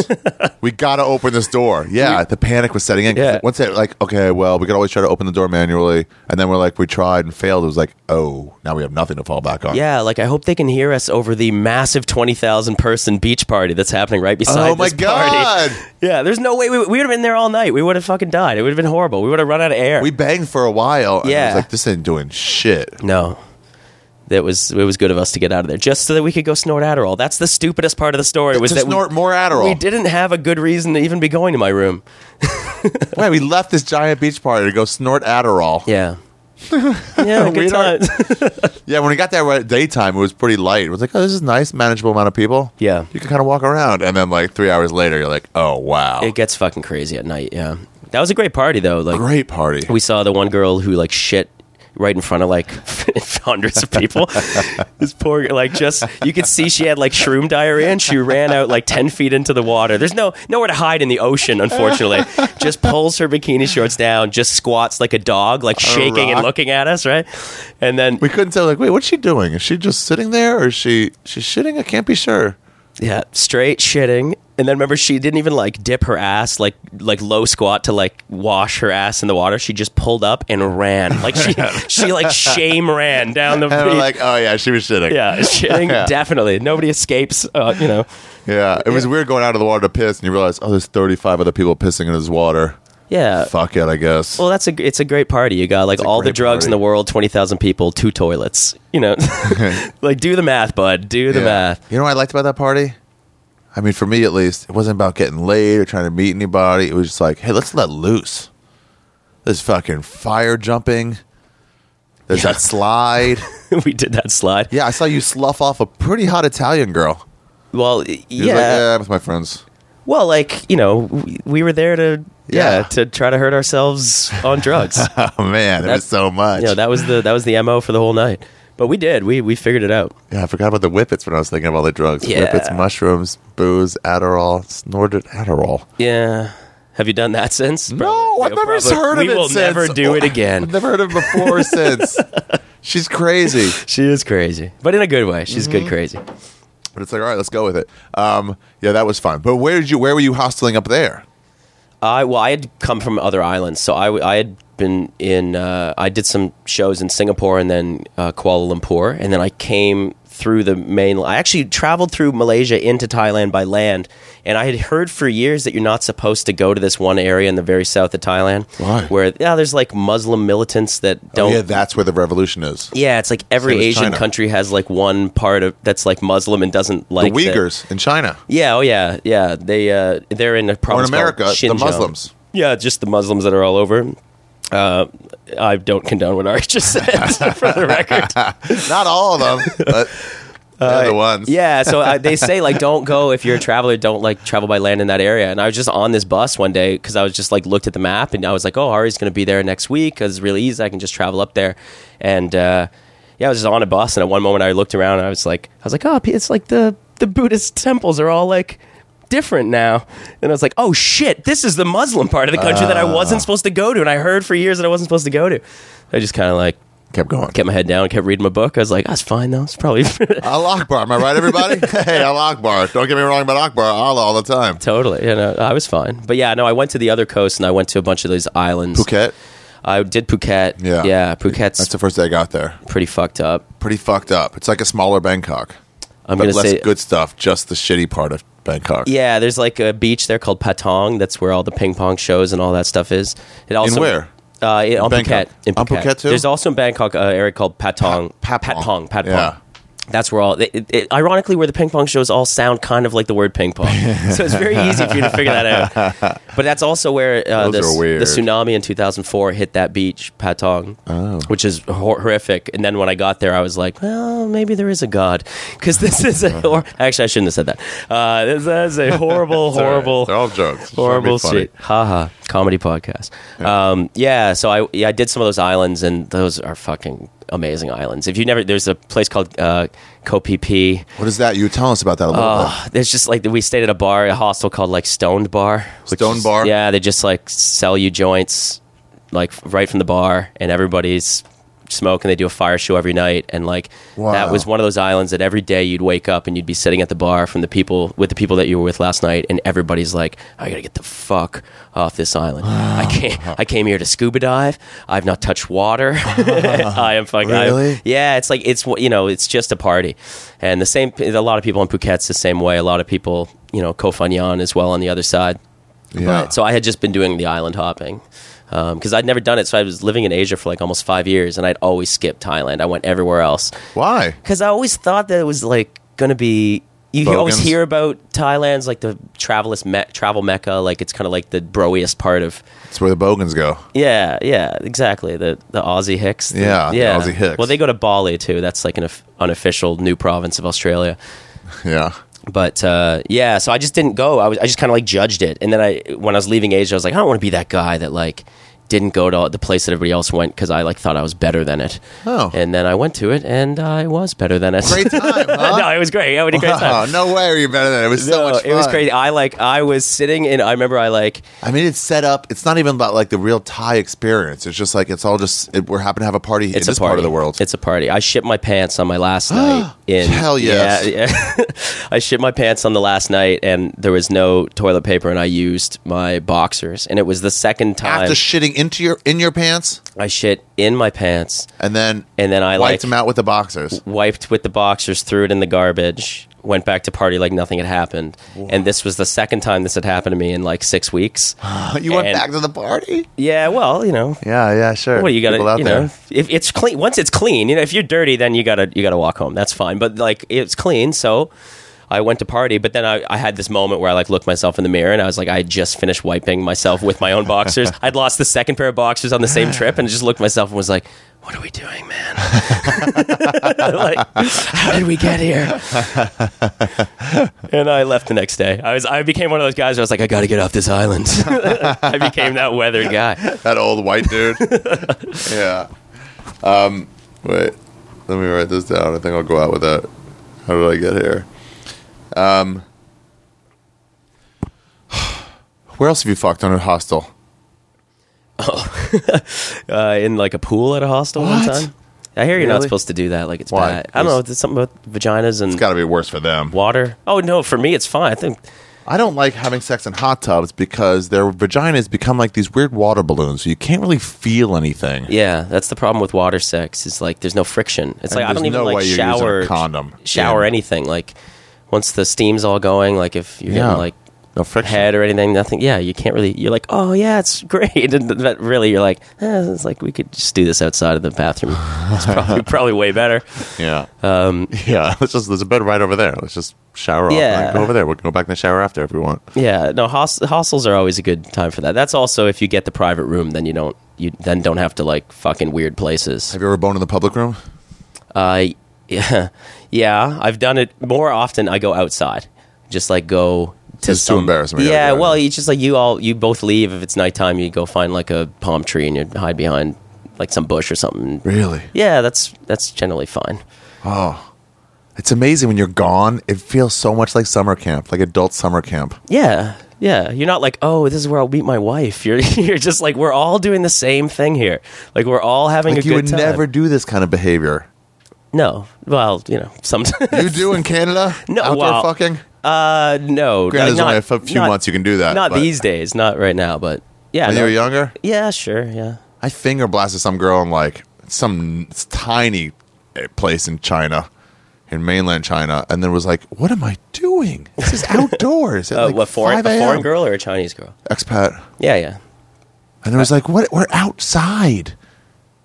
Yeah. That's fine though. You can. I guess so. Not like the woods. Yeah, I hooked up at a temple one time at, a, at a at a Buddhist temple, so it's fine. It's not like a not your temple, like a No, Buddhists are the ones they throw you in jail for for four not years. in that country, Oh, not in right, that country. right. It's like just you know, in Myanmar. If I got no, yeah, no. If I it's it was at a like a monastery place where they were Fuck, like you- where the you monks did what the there? monks lived. I had s- sex with my girlfriend there. Wh- who just suggested that? It was it was mutual. She looked at my lips. She, You both knew? no, You yeah, both we knew? both yeah we both knew what was going on. I took a walk in Central Park with this girl, and we saw this little like thing, but we just had sex like twice that day already or something, and it was like dark, and we are looking at each other like, "Hey, wouldn't that be funny?" And it's like, "Yeah, it would." I was kind of a little scared of being robbed, but I was like, "Oh, I really should be doing this. I really should be just like, let's go." Once you know someone's willing to do it in a temple, how are you not going to do it? Well, that's it. It's like that's your bucket list right there. You're like worst thing, worst thing. I go to to Buddhist hell, and that's probably like that's probably, probably the chillest hell of all hells. yeah, You know. yeah. There's no like lashes. It's just like less good back rubs. Yeah, yeah. It's like it's just quieter than than the heaven.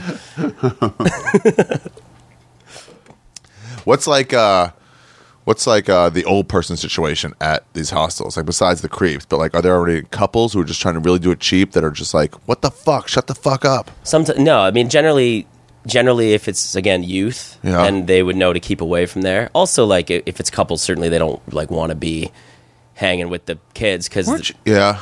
But yeah, there's sometimes there's like usually one old guy though. There'll always be like that one guy. Who's a lifer. Yeah, well, or you know, he's he- he's still be in his like sixties, seventies. Like if it's crazy, if he's way older than that, if it's like he's a super old guy and you're just trying to get him drunk or whatever. Um, but there's usually one old guy that's kind of a straggler that hangs out and like people will like talk to him and he'll like tell stories or whatever. Um, but I my goal is to never be that guy because I feel like you don't ever choose to be that guy. You just like look around a room and realize one day you are that guy. Yeah. So that's why you know you kind of It is weird those old white people that are there like, no, no, I live here and you're like, Oh, you've been here for a while. Yeah, there's there's tons of lifers. Philippines, Cambodia, The white hair. Yeah, those guys they live. They just like, no, I love this. Yeah, it's like cheap. Like we, you know, we did comedy in Hong Kong with some guys that like that's their retirement plan. You know, Who was the guy that went to Kosan Bay or whatever it's called? Not Kosan Bay, I'm mixing up two things. What's the bay? Beer Bay. yeah, And yeah, he'd yeah. been there like 10, 11 years. He was part of the scene. yeah, he, yeah, he's uh, What's he- his name, the bald one? oh, a bald guy. There's a guy named uh, Ryan who goes to Philippines all the time that uh, that loves it there and might want to retire there, and that's Oh, his retirement plan. And it's it's a great, you know, if if you're into that, it's like a great plan because like you can get super cheap. You buy a house really cheap, right? Your life is really cheap, so you could, you know, I think he's going to retire at like 55. Wow. proper freedom. He worked it out. Yeah, he's done the math, and he's like, yeah, if I retired in the states, I got to work till I'm like 70. But if I retire to the Philippines, I'm done. I can live Live till till I'm 90. Yeah, exactly. Yeah. And so, yeah, for some people, those guys are like, they're just winning, right? Like, I went down to the Philippines and I'd see these guys like sitting in these bars with like the brothels or the hookers around, and like Mm-hmm. you talk to them and they have like this shit eating, like smug, like, I won the game. Yeah, and you look at you them know? like sad, but then you realize they don't give a shit what you think. Yeah, no, they They're don't. having a good time. There was one guy who we did a show near the U.S. military base in Angeles City, and this guy was there. He like 60, 65 year old guy, former military.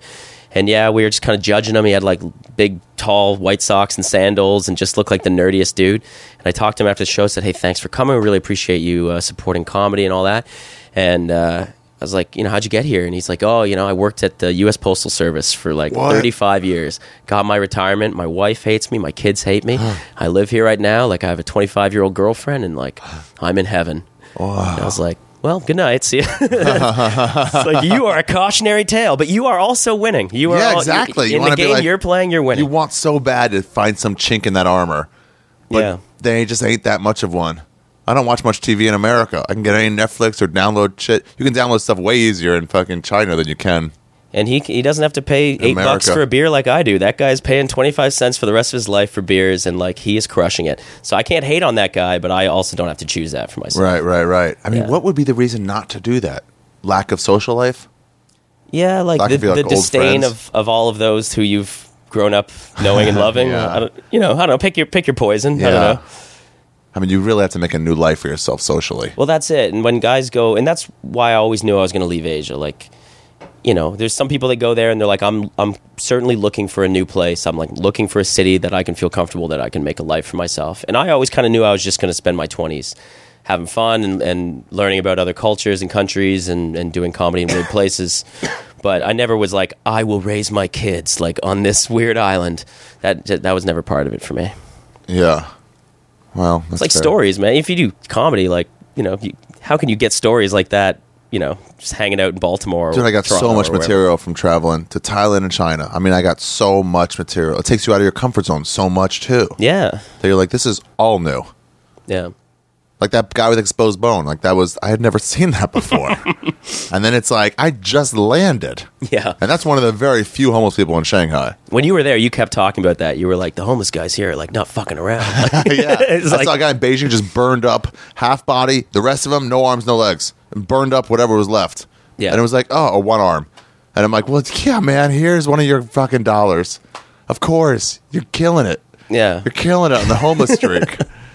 No, it's it's it's it's a depressing indictment of their government for not helping those people out. But yeah, also, you know, you know why you should help them. Like yeah. it's it's well, they talk about the ones in Montreal, like right where the festival is, and people are like, oh no, if they're here, it's because they refuse help. They Mm. just want to do blow or whatever. So it's like you can ignore them whenever they want help. It's there for them. Right. Yeah, I mean, I don't. I'm not a social worker. I don't really know. I don't know either. But like, but I've heard that same thing. People have said to me, like, you know, in Canada, generally, like, there there are things for them. Like, they've somebody has come to help them. Yeah. Um, but you know, some people have a different way.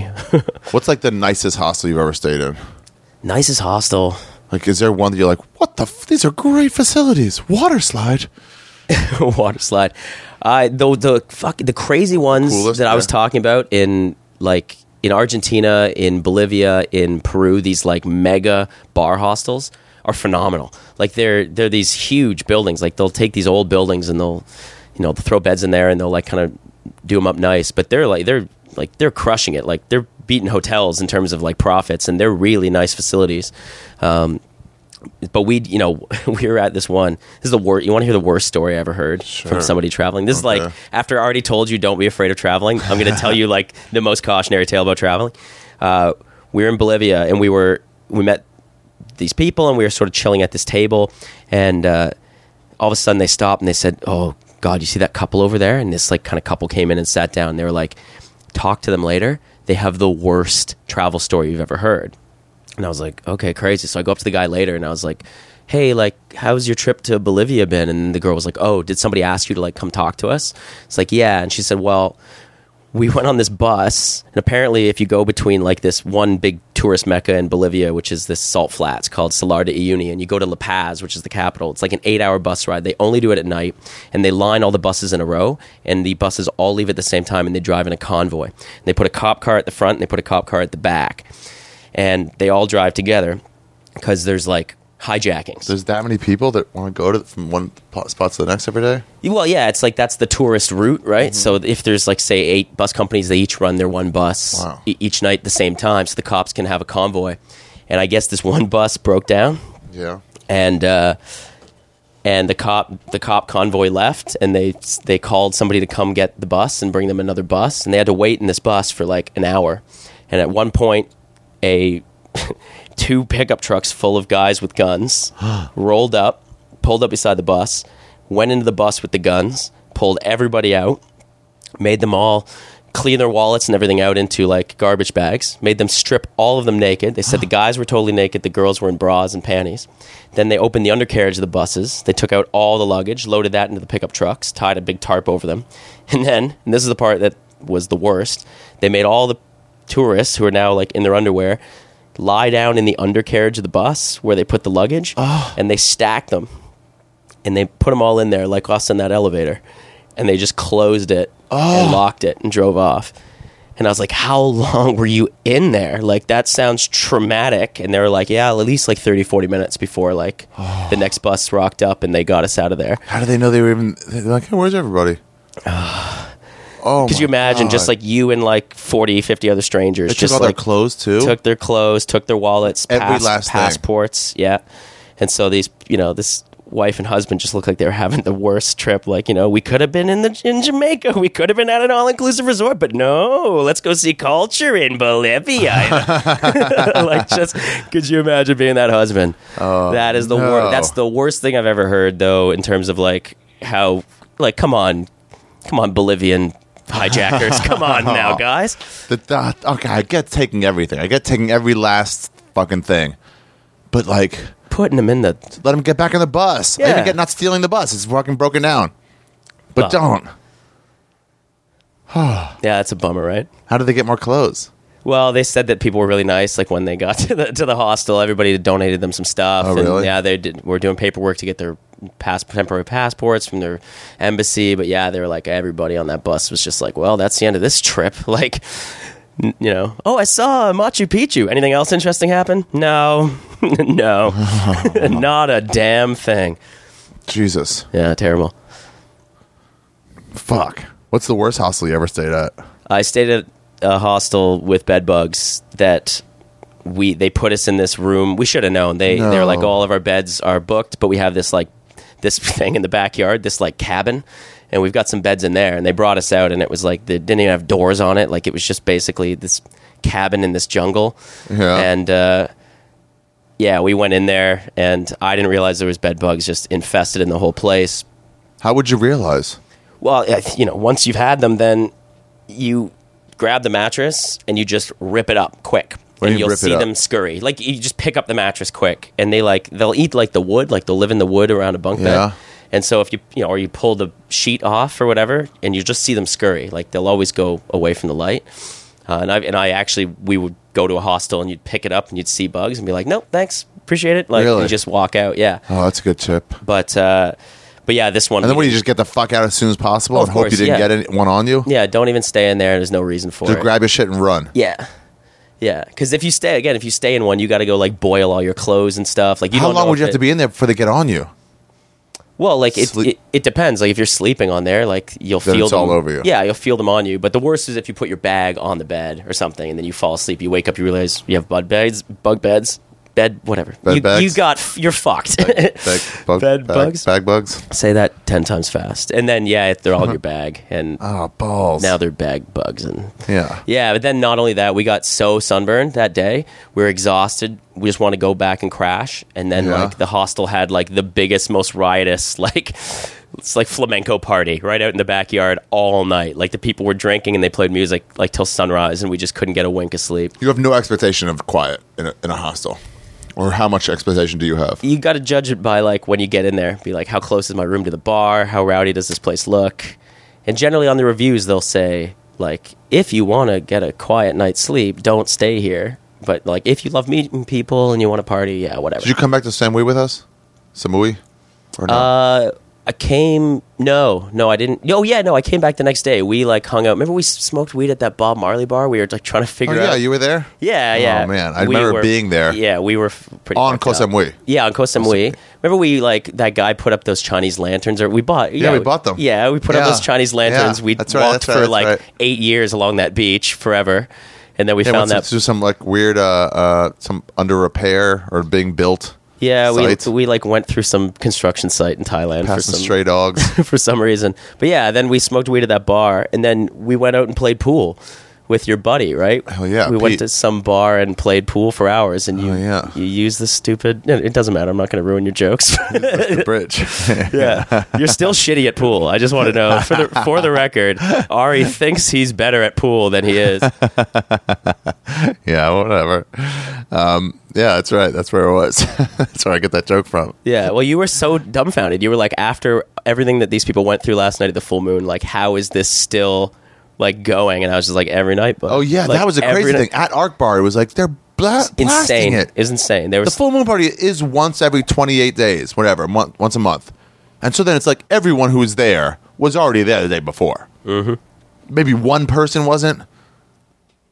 God, I just want to be like, hey guys, how about no booze at all today? that was my that was what I was doing though. That's why I like put on like ten pounds on that trip. I was just drinking every day. just drinks. do whatever you want, and then you get back and you're like, ah, all right, fine. Yeah. It's like what happens when you backpack for like three, four months. No discipline. Didn't you have an old couple that stayed with you that were like, no, no, we're not really going to party? And then by like the second night, was that you or somebody else? By the second night, the girl was like doing a bunch of drugs and I traveled with a couple for a while, but uh, but I left when it looked like they were tired of not fucking each other. That was Oh. that was basically what was happening. It's oh. hard to be on those islands and not like let somebody pass you something or like snort something. Like that's kind of why people are on those islands, right? kind of have to a yes to everything, right? Just be like, yes, all right, let's sure we'll do that. You guys seem like you're into it. Okay. I mean, normally whippets, I'd be no. Adderall, I would say no, and snorting anything, and the combination of the two. Yeah, Adderall. Can't focus on this party right now. Just I'm just really losing my party focus. It's a shitty weed. It's losing our focus. Do we have weed for that thing? Yeah, we bought weed at we bought joints Yeah. at the thing. Yeah, you can buy joints at all the bars. God, your tolerance goes down so fast. I mean, you're from Toronto, so you must have come in with a decent tolerance. I learned my tolerance from Asia. You didn't smoke here? No, oh, weed tolerance. Yeah, yeah, yeah. From yeah, no, yeah. There's nowhere more to learn than what Calif- California or. Yeah. Canada for sure. Yeah. uh, yeah. Booze, booze tolerance, Asia. Yeah. I moved to Korea and it was like parties on. Like Korea's the Ireland of Asia. Like they, it's insane how much people drink in Korea. Those shots where they roll them, is that what they do? Is that Korea? they where they roll it on their body. They roll like the, the shot, like they roll the, the glass. Oh like yeah, yeah, this. across their cheek Yeah. or whatever into Yeah. their mouth. Yeah, Yeah, that's then- somewhere. I don't know where Is that that is. Korea? I don't think so. And I feel like that was a, a who was the dude who had a great video that everybody watched? Who's Korean? Could have been Vietnamese. I might be racist, but Korean, and it was a big dance thing. He was like kind of chubby, dressed up in a suit. Do you have any? oh, that's that's what Psy. The. So Yeah. he had another song about. Oh, yeah. and the video is him just. He did do that weird rolly thing on his face in that video. Yeah, well, I'm sure you can do that anywhere. if yeah, you- but I feel like that was authentic. I could. I, I doubt that the the video where Psy is dancing with Snoop Dogg is an authentic. Snoop Dogg was in video. He's it. in that video. Do you not remember that that was the Snoop Dogg video? Koreans, are, like old ladies in Korea, would drink me under the table all the Really? time. Oh yeah, yeah. I was like, it took me a year just to make it to the end of the night, and it was like you don't get respected as a man until you make it to the end of the night. So I, that was where I learned how to pull the trigger, what do you mean pull the trigger? like stick your fingers down your throat. Barf and go back. Yeah, and go back and act like you're just a fucking hero. No, like, just in the bathroom. yeah, all the time. They'd they'd be like, "Here, take four shots in a row," and then they'd just sit there, and I'd be like, ha, ha, "You guys are great. This is a fun party. Like, I'll be right back," and just fucking bah, just go and Oh. come back, and they're Performance just, enhancing fingers. well, of course, yeah, yeah. F- Fred is big on that. That's Barfing. yeah, yeah. back? That's that's her game. you need more booze. No, I'm good. I'm Okay. good. She would come out all the time, and I just look at her eyes and be like, all bloodshot, and be like, "You just pull the trigger in there," and she's like, "Oh, you know it." I'm like, I love when people admit to any sort of shitty behavior. Like, oh yeah, absolutely. Don't feel shame. Well, you, you did. know. It's fine. It's like I, you know, I told people I was at a music festival once and I was wearing a bathing suit. So I just peed myself right in the middle of the mosh pit, and people were like, "Why would you tell us that story?" I'm like, "Because I was prepared in this story. Did you? What did you think I was embarrassed? I had the bathing suit on. It was like I was ready to go. yeah, fucking. I'm not gonna miss Girl Talk for peeing. I mean, come on, let's or whatever the hell I was watching. You ever stay in hostels in America? Yeah, I have. I actually broke my tailbone at a hostel in San Francisco. Really? Yeah, I got super super drunk. Raider and- fan? No, no, no. I fell off the top of a bunk bed and just cracked my my tailbone. Really? Yeah, we went to some, like what's the is Mission District? What's Yeah, the gay? sure. Oh, uh, I think Car- Castro Castro District. Castro. And uh, yeah, we went to some gay bar and and it was a great time. But I just got like super blackout, and then next morning I woke up and the hostel guy came in and he was like, um, I don't want to, I don't want to accuse anyone of anything, but uh, the girls in the next room like said that somebody came in their room last night and like urinated in their wicker basket uh, trash bin, and I just want to know like, did anyone here see anything or did anybody like hear of anything? And we were just like, oh no, like nobody came in our room last night. That sounds horrible. The guy says, oh okay, thanks. The guy just leaves, and then all my friends turn to me. And they're like, fuck, man, like why did you do? Like I'm just like, were you looking at me? Like obviously it was me, but like it's it's just very disrespectful that you look at me immediately. You pissed in their wicker basket? Uh, well, apparently, I don't, I'm told I had a great time, but then I turned over and immediately was like, ah, and was like, did I fall or something? And my buddy's like, oh yeah, he's like fell right off the top bunk, just a big crack. He's like, why is something broken or horribly? Yeah, and I broken my tailbone. I was going to the hospital in America. With I no didn't go to the hospital in America. Toughed it. I googled it and I I was like, "What happens when you go to the hospital for a broken tailbone?" And they're like, "They give you a stupid donut to sit on for the next like eight years, and I was like, well, I'm not going to go pay money for that. Yeah. I can, you know. So I just, yeah, it was like the, and I was two months later, I was still traveling, and it was like the worst. Did it hurt? Tons, yeah. I was Wow. I was driving. We had an RV and we drove down Big Sur and went to LA and San Diego, and I was the only one that was insured to drive. So I spent like the entire trip just like leaning at a forty five degree angle forward. not hurt? Yeah, because if you just even go back to ninety, it's like you. Super it's, sharp Oh, it's just shooting all the way up your back. Oh. Like if anyone's broken their tailbone, yeah, it's like it's it's brutal, and it Oh. lasts for months and months and months. So it's like six months later, it's still sore. And then eventually, eventually goes away. yeah, now it's fine. Damn. Yeah, it's shitty though. Is there what's the etiquette going into a hostel? Like what what should somebody know when they're like, all right, I'm gonna go to fucking Morocco, I'm gonna stay at a hostel. What am I supposed to be doing? I've never stayed at one before. I think you want to check that they have lockers. How big are the lockers? Enough to have your luggage in? No, generally, like sometimes they will be, and that's a cool perk for some people. But I, you just take all the shit you don't want to get stolen. Passport, yeah, jewels. passport. If you got a computer or something or iPad or something that you brought, They're big enough for that. Yeah, they're big enough for that. Yeah, so you put all that shit in. Money, you can. le- No one's going to steal your Well, yeah. dirty clothes generally at a hostel. So just make sure they got that. See the room before you pay. So and they'll always offer. They'll That's say, normal? Yeah, come see the room because you want to see like who else in the room or what the beds look like. So you can check for the fucking you know if it looks gross, then you can check for the bed bugs. Don't assume every place has got it. Like if you've already Yeah. researched it. Um, yeah, then you go in and I don't know. Just generally, they will tell you all this. You know, well, we have Wi-Fi. Oh, we got laundry. We do bike rentals. Like, Oh, that's you know, probably a key. yeah, they give you like a whole itinerary. They'll say, oh, if you you know, we can book buses here. We can do trips here or whatever. Um, Oh, the travel places must love those things, those hostels. yeah. Because they're like, yeah, everyone here is looking to see the, the tiger sanctuary or the whatever. Yeah, sometimes they're either right next to a, a travel agent or they just they've sewn it all into the same business. Yeah, So all the moped places are right outside Ark Bar. Yeah, yeah, you can rent all the bikes there. That those uh, hostels are great actually if you're in Asia or you're down in South America and you want to know about scams in that town. Yeah. Ask the hostel desk person because they'll tell you They what's a know scam. it all. They've heard. Especially if you're going to rent a motorbike or whatever. Like three quarters of those places are scams. What do you mean? So they have like a reputation for giving you the bike, and then when you come back, accusing you of like dinging it up. So they'll they'll say, "Oh yeah, you know that like thing wasn't broken when you came here," and you're like, "Oh yeah, it totally was." And so Oh. there'll be like guys around town that are notorious for overcharging travelers. Oh, for, that's the Yelp. yeah, yeah, exactly. So You're not going to Yelp some guy in the corner. no, you just have to like yeah, going into a hostel's like the local Oh, that's knowledge, good. right? That's good. I think that's those are all the reasons why like I don't see why you wouldn't, especially if you're younger than you know 30, 35, like and and especially if you're traveling alone and you're social, you want to meet people like It seems like the best way to meet people, for sure. For definitely. sure. If you're traveling alone and you want to meet people to keep traveling on to the next stops with, like that's where you'll do it. Because you did a lot of gigs where it was like, all right, I got to be in this place 43 days from now or whatever it was. So until then, whatever I want to do. Yeah, I did a few of a few of those. Yeah, like I'd have to travel by either air or land, but the next gig was seven days from now or whatever. Yeah. So yeah, so with those you can just and then someone will tell you, like, oh, you haven't been to so and so. Oh, if you got three days, you got to go to Chiang Mai. Yeah, and, And you just like, "Oh, do really? it. Some Okay. people are really like over planners when they travel, so they'll make like a strict itinerary, Yeah. or they'll book everything way in advance. Like they'll be like, "Oh, I'm worried I won't get a hotel or this thing." In some places that you'll travel, it's important. If you're going to a place on like a holiday or something, you might not get a bed, but Oh, really? Well, yeah, yeah. If you're like, you know, everything's full. it's like coming to Toronto on Thanksgiving weekend or Christmas or something, right? But like, if you generally know it's a it's a general regular period, and especially if it's a travelers area where they'll have a ton of guest houses and You're beds, going to be fine. then you'd be flexible, right? Because then you know, what if you meet some cool chick in the hostel and she's like, tomorrow we're going to like on this boat to go to this island, and you're like, oh no, because tomorrow I've already booked myself on like the zip line, and you're like, well, fuck your zip line, like go with the, fuck that girl, like you Yeah, know, that's yeah, that's yeah. just why you're traveling, like.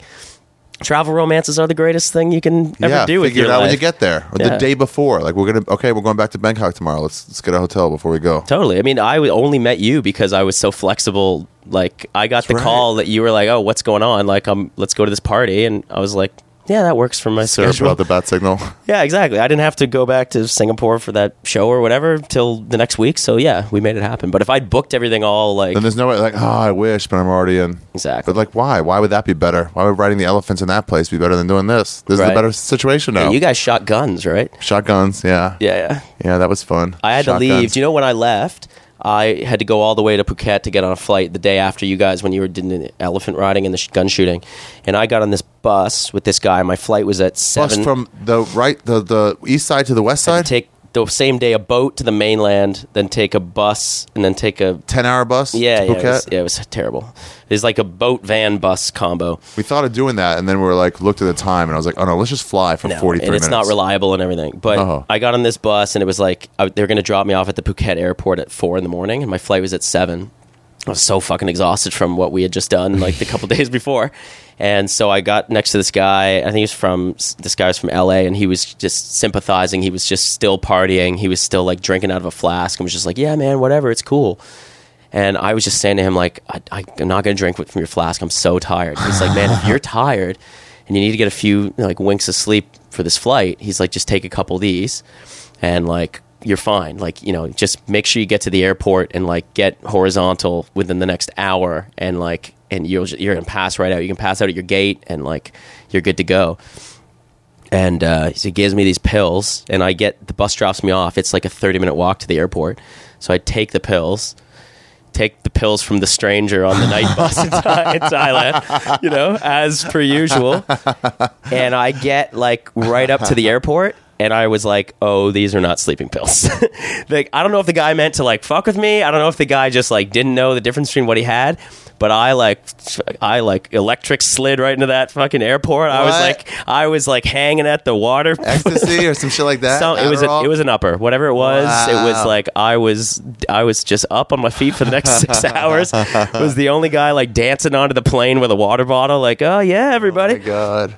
And then crashed so hard on that flight. Like they had they had to like sh- they were like oh we were shaking you for like two minutes when the flight landed. Like I was just out on the plane, just, Damn. just crashed. Fuck, that's cool. Yeah. Well, we uh, landed Oh, yeah. in Singapore, and like, there's this law where if they drug test you in Singapore, if You're it's guilty, even if in yeah, your if it's system. in your system, you didn't even do it, and so I like, they're like, oh, it's funny, we were like, we were like pushing you around for like so long, and you didn't wake up, and I was like, I'm fine, I'm fine. Like, I drank too much coffee like six hours ago. I was like, I'm trying to like, please don't be suspicious of me, but it was fine. They didn't care.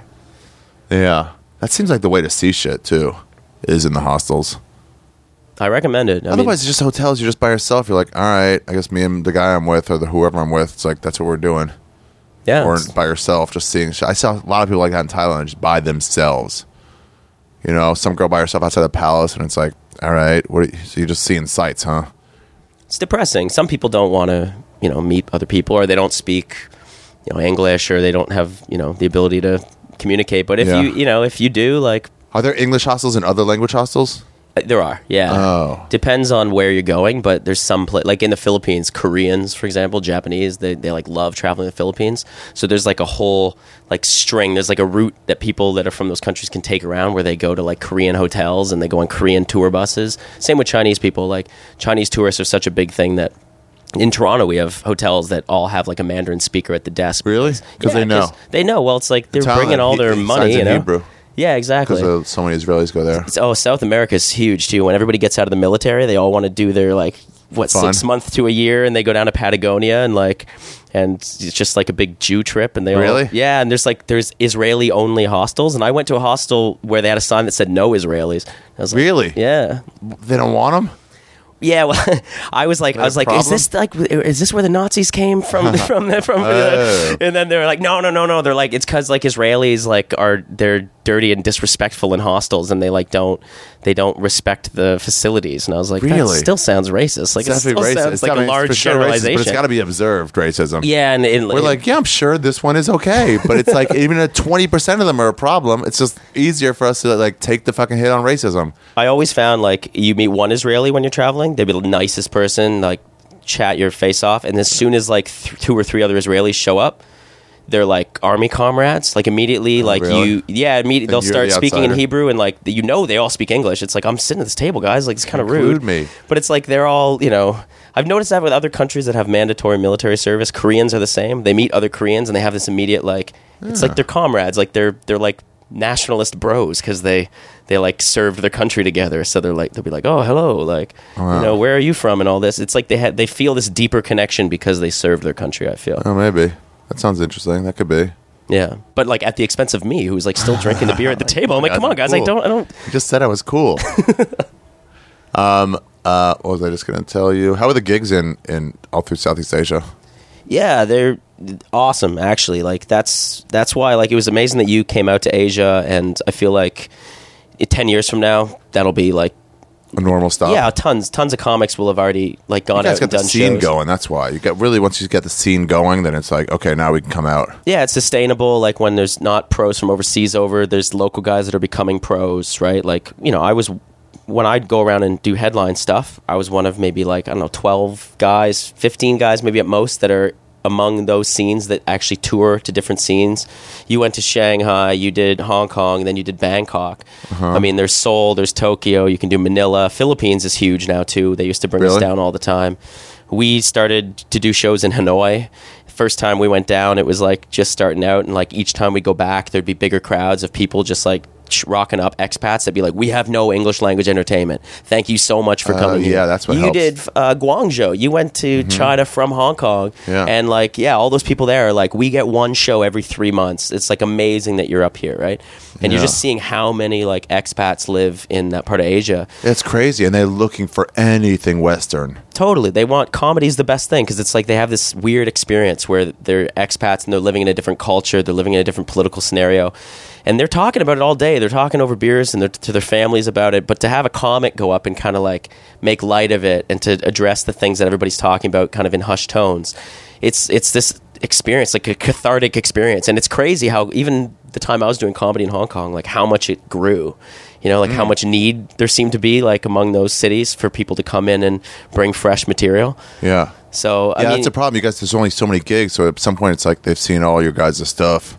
Well, it you know it pushes you to write, and that's Yeah, why the for guys that sure. are doing well down there are the guys that are really working at it and writing. Prolific But you know, ones. like Tom Segura was down there just Mm-hmm. a bit after you were there, and you know, like Louis did a show when he went and shot his thing in Beijing when he shot his his show. And he did a show there. he yeah, was there? apparently he like contacted the local guys I and did they a show in Beijing. they set up a Des, show. Des did it. Des Bishop was Yeah, Des there. Bishop, a guy like Des Bishop, perfect example. He's out there, like you know, trying to Weird, cool people just living, just doing weird shit. Yeah. But that's why, you know, it's like I would love to see like more of those scenes connected. Like I've come back now to North America and people are like, "Oh, like all your credits are eh, are doing comedy in Asia." They're like, "It's like you told them you're an electrician somewhere and you just want to try doing comedy." They're like, Like it's still comedy. "We have no respect for what you were doing out It's there." a cool scene. It's a cool whole get up that everyone's sort of together and nice about it. And you said you have the fucking Toronto's not been as inviting. Uh, it's ju- you know, it's just like there's they already have their own politics and their own thing Yeah. here, but like it's, it'll happen. Like people here are nice enough. I'm. It's I know, but it sucks. You do comedy for like years in another place, and like you're improving, you're getting better, and then you come here and like fuck you, and it's like, guys, I'm three, four years better than I was when I left. Yeah, I'm it- actually pretty. You could, you should use me. it was funny because in your show last night you were like you're like the chinese government said like don't do jokes about the chinese government and then you're like nobody has jokes about the chinese government and i'm sitting in the crowd like oh i should probably cut all my jokes about the chinese government like the only guy in toronto Well, talking you're about there, yeah. the only joke I made about it was in Shanghai. What I was like, they were like, "Do not say anything." I was like, "All right," but then I felt like I felt like there could be someone like looking at your show to make sure like it wasn't like you know foreign enough or whatever or too foreign. But there's probably not going to be anybody there. Right. Like for one show, and like not Wuxi, but somewhere near there. Um, you had to buy tickets to the place next door and then come Oh, see the okay. show there, so they could like fool the guys into saying it's a non-ticketed show yeah you know but like but like uh the one joke i made was like that i want a mao to come to america and murder all of our politi- politicians and everyone's like oh right right yeah and that, i did it I, s- well, I used to go up and do kung fu with uh, with andy and turner Oh, yeah. and i did like and yeah they'd be like don't talk about this certain stuff. And i thought i'd like cleverly done a thing. I did a joke about how like you can do anything you want in china if you're like an expat except for like one thing. So i was like you could be like 50 foreigners could be doing heroin under a bridge and a cop will rock up and be like whoa whoa whoa whoa whoa is anyone here criticizing the government? right? And like, and the crowd loved it. And then after they pulled me aside and were like, "Come on, man! Like, we, we That's told, it. yeah, they're like, we told you that was the." And I was like, "No, I thought I was kind of being." And they're like, "No, no, you're not. You are not as criticizing You're not as their- clever as you think." That's exactly what gets us in trouble, and it's it's them that gets in trouble too. Oh, they're right. not just You're like, "Oh, gone." we're protecting you." It's like, no, no, they can they'll get shut down too. So you realize, like, you know, there's they're doing comedy like it's really like- against censorship. It, it's it's inspiring. It's It cool. really is There's really frontier. funny comics out there too. yeah yeah Um, all right, tell people your Twitter address or where people can find you, Instagram, whatever, and then tell me one more uh, hostile fuck story. Uh, yeah, you can find me at Hebert comedy at Hebert comedy. What? What is it? My name is a is spelled H E B E R T because It's not the, even Herbert. the French hate themselves. No, H E it's B E R T. yeah, it's a French name. Sean is normal. Yeah, even that you can spell it Yeah. a bunch of different ways. So that's S E A N though. That's how you yeah, yeah, and that's my website Sean Hebert? www.seanhebert Sean seanhebert.com. you fucking Ari Shaffir with your phonetic name. That's an easy route to success. Yeah. People call me Ari. Once Yeah. Ari Schaefer coming into Yeah, Toronto. Ari Schaefer. Ari Yeah, Schaefer. so you can check out my stuff on that. If you uh, if you're in Toronto and like you want to see me do comedy, call your local club and say, "Hey, Yeah. there's a funny guy that isn't doing a lot of performing." if you're a Toronto comic the books fucking shows, hit up at Sean Hebert. yeah, I opened for Ari Shaffir, guys. this That's is. I mean, this Across is the world. Come on, this really. Yeah. Oh, where'd you open for Ari Schaefer? Was it Hamilton? No. no, Hong Kong. Yeah, China, guys. Have you heard of it? China. All right. Now one more time where you fuck somebody at a hostel. Wait, here's my question. Before that, could you get to like stay in like? Because my only problem with the hostel would be like at some point, I'm gonna be like, guys, it's been great. I gotta go to sleep. So I think if I could get just one of those private rooms, pay the double, but Mm. then still hang out with everybody. How much socializing is there in the dorm room room? Uh, n- generally not in the actual room itself. Okay, you just that's be what doing I'm it in doing the then. public area. Oh, that's right? what I'm doing then. But that's where like that's why you have to get creative if you want to take someone back and you got eight other people in the room. Yeah. I was I went to a bar after a comedy show in a city that I didn't live in, Yeah. and I was and I met a bartender there, What city? Singapore. Okay. And I met a bartender, and she was Down. she was down, and I was like, "Fuck!" I live. I'm like staying at this stupid hostel. Like I'm staying in a room with four other people. So She had a room though, huh? Nah, she had some. She's like, "Oh, my parents are staying with me or something." So, so I was like, "Okay, well then let's." That means boyfriend. Yeah, well, that, I don't. I'm, Yeah, I'm yeah, leaving the yeah, next fucking absolutely, day. Who cares? No, it's not I your would love thing. to tell you her her thing. name, but I cannot. um, so yeah, then so I'm like, okay, well then let's just go to another hotel and like and get a room. And this girl and I, I swear, went to probably ten hotels. And every one of them was like, "You need to have a passport to book a room." And I'm like, "Well, come, come on! Like, we're just like, we got money, you know." And they're like, "You by law, you have to have a passport to book a room." Because you didn't have it on you. No, I didn't have it with me. I was like, "Oh, it's back at the hotel. Like, she lives here." And they're just oh like, yeah, all of China. yeah, and I'm like, oh, we'll pay more. You know, like we're just really like we really want to get a room. You know, we're like for one hour, just show us the room. You know, and they're like, no, no, no, no. And so like it became this ordeal where this girl and I were like, we jumped in cabs and we were like going like we're like maybe we'll go to like Little India. Like they're less strict. Uh-huh. Like everyone was strict. Like it didn't matter. So we ended up having to go back to my hostel, and I went up to the desk. It was like four four thirty in the morning now, and I'm like can do you have any rooms that like are free and they're like oh we have like an you have like a six person room but like if you want to get it like you have to buy more than one of the beds like we can't just give you one bed it's like not the way the room works so like she and i had to like put down money for like four of the six beds for them to give us the room Yeah. Can you do that? Can you get like, oh, I'll get four beds. Like, let's say it's a group of four of you. Like, can we not be paired up with two other people, please? Yeah, you can do that. Yeah, so you can reserve the whole room. So they'll have a policy for that. It'd be like, yeah, our, our crew is traveling. It's we're three. You have a room of four. We'll pay for the four, and then we'll have our own room. So she and I had spent. In the end, we probably paid like. You know, 150 bucks each, like to try to Plus find a room. fare. To, oh yeah, it's, Yeah. it's- ah. And then you know we go in and like drunk fuck, and we're like not even that drunk at that point. We're just like we're exhausted from our ordeal, you know. And uh, yeah, it just so wasn't worth it. it's, it's like the trials. That's that's where like you know if you're living in a if you're traveling in a place where you can go find a public area, then that's Why better. not? But Singapore is like a well lit, over governed, sad place that you can't find those spots. Yeah. You fucking with condoms in hostels? Uh, well, yeah, On- on yeah. occasion? yeah. Gen- generally, yeah. You want Generally, yes. All right. Good for you. Yeah, you know, I had to. I once had to get the morning after pill with a girl. Um, after like the condom broke or whatever in a hostel, we went to this pharmacy, and she was a Dutch girl, and I was. We were traveling in South America, and we go to this pharmacy, and the guy didn't speak a word of English, and we didn't speak Spanish, so we had to mime The morning after oh, pill. Oh, Like, we really? had, yeah, we had to mime like what was it? we Stabbing wanted. her belly? she she's like miming like a big belly, and I'm miming like my like thrusting, and then we're both like sad no. faces. We're like we're like miming tears, like oh no, and she, I'm like pointing at her belly, and she's like oh no, and then the guy is just like leans in, and he's just like. You guys need the morning after pill. We're like, oh, for fuck's sake! Like he let us do it for like two minutes. Like, oh, for fuck's sake, buddy. Ah, nice. nice. Yeah, you just gotta trust him. Like, hey man, I know you're gonna give me any kind of pill you want or placebo, but for real, it's not bad. If I don't get high on something, fine. But you really gotta sell me a real morning after pill. Yeah, yeah. Please don't sell me something This else. one's important, dude. Yeah. It's just for her. You know what I'm asking for. All right, thanks, Sean. Hey, thanks for having me. Congrats again, JFL. You You're killed it. welcome. Yeah, it was a fun show. Thanks for coming, and uh, congrats on coming back to fucking North America. Oh yeah. Welcome home. Thanks, dude. Yeah. In Montpellier, I stayed in a chateau. A boy climbed into my bed and he knew no boundaries. Amsterdam, I got quite crazy. Maybe all the tulips and canals, or it might have been all that hash. And in Barcelona, buenos dias, chocolate, le Picasso. And in Brussels, clean cut hostel. And in London, me and the French existentialist. Oh, oh,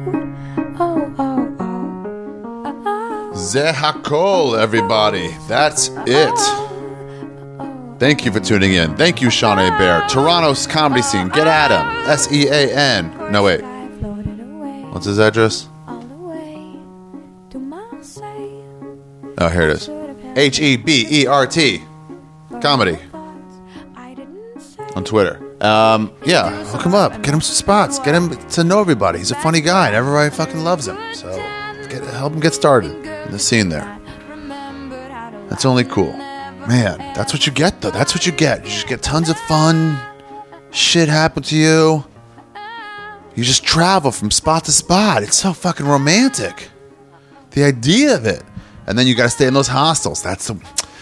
I wanted to stay in one in like what's the city in Scotland? It, Inverness, Inverness. Yeah, I want to stay in one there. There was like a traveler's. I know. I knew they could fucking. I was just.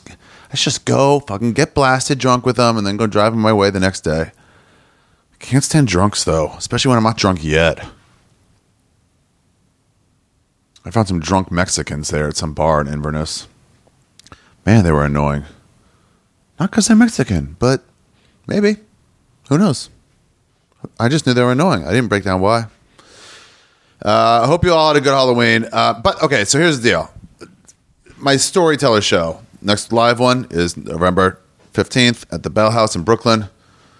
Get tickets at arishaffir.com. My storyteller show, uh, it went really well this year. And um, how do I say this? It, let's just say it, it looks it looks very good that there will be a third season of this storyteller show. This is not happening on TV on Comedy Central. So, comedians, you got about a year. Put some shit together.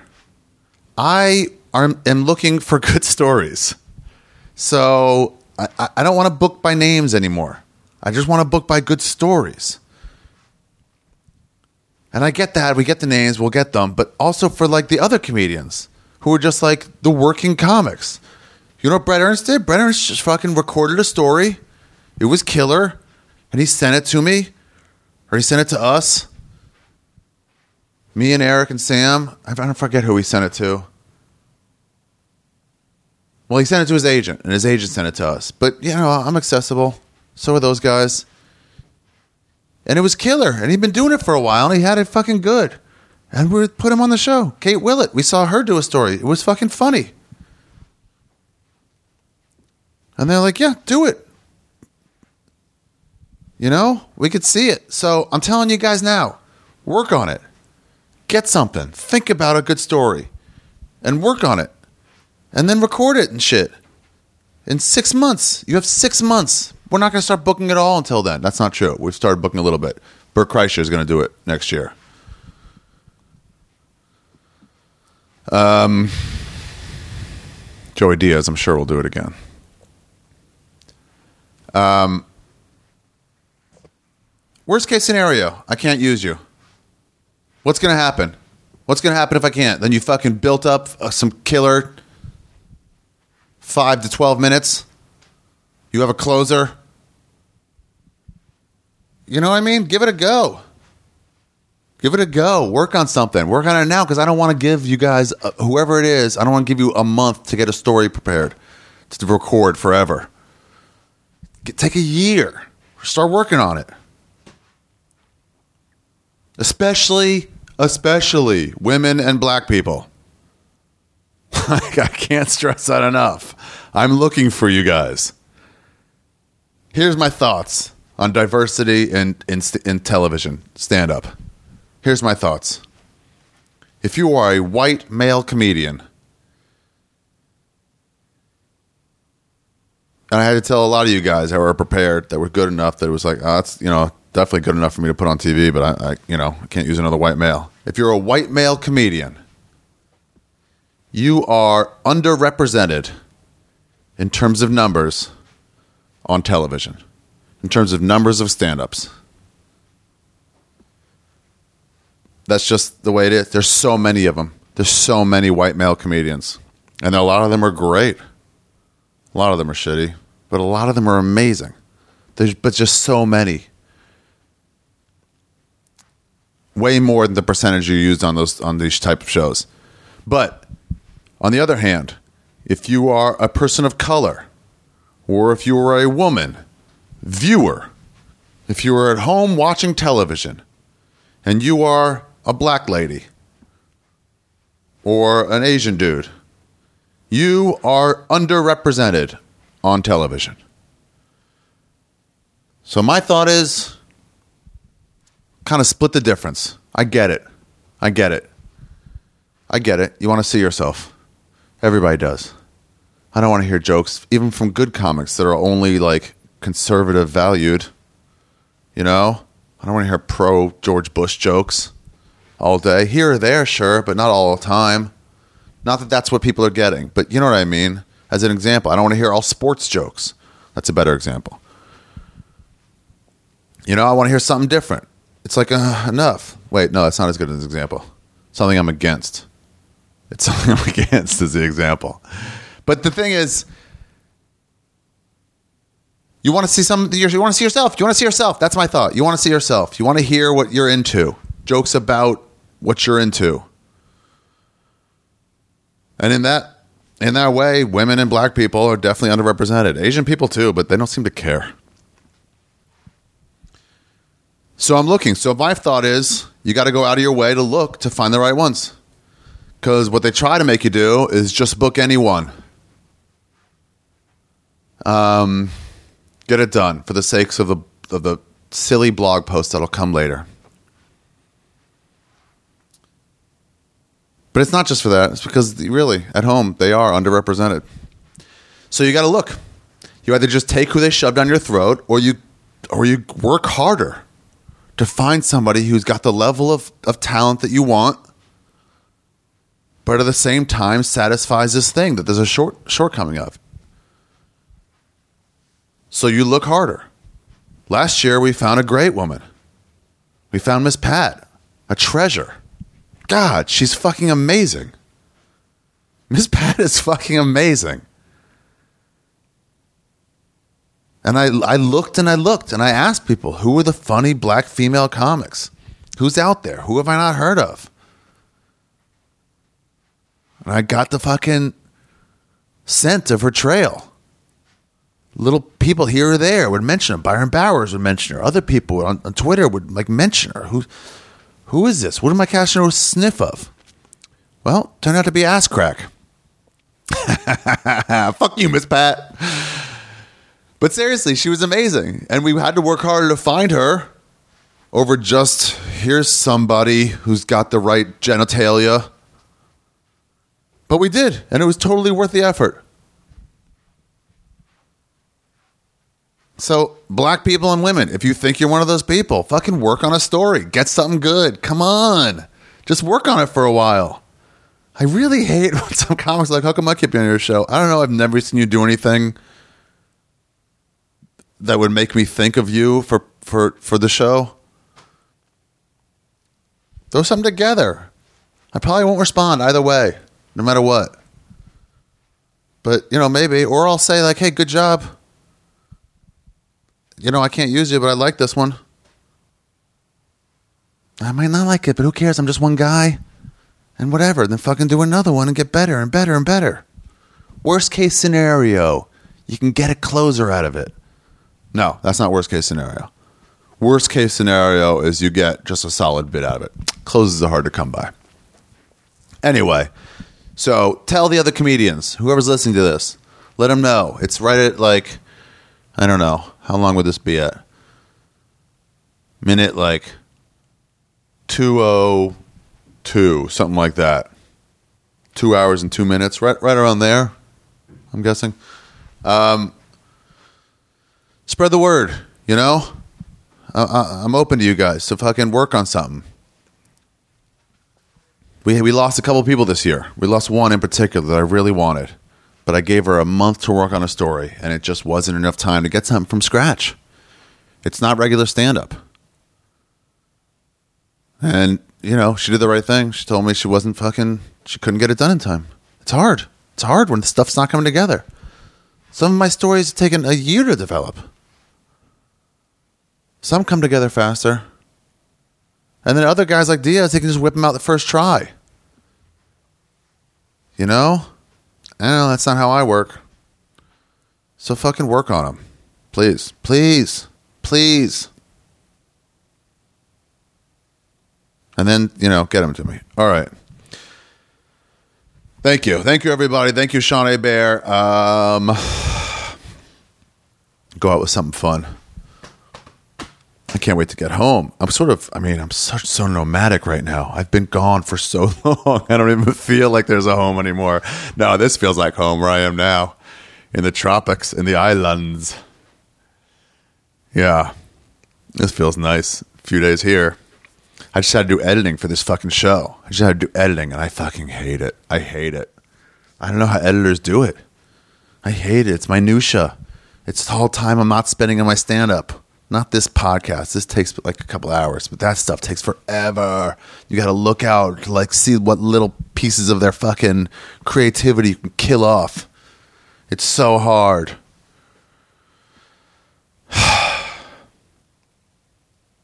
anyway, new season, February. This is not happening. the openings are going to be the best openings in TV history.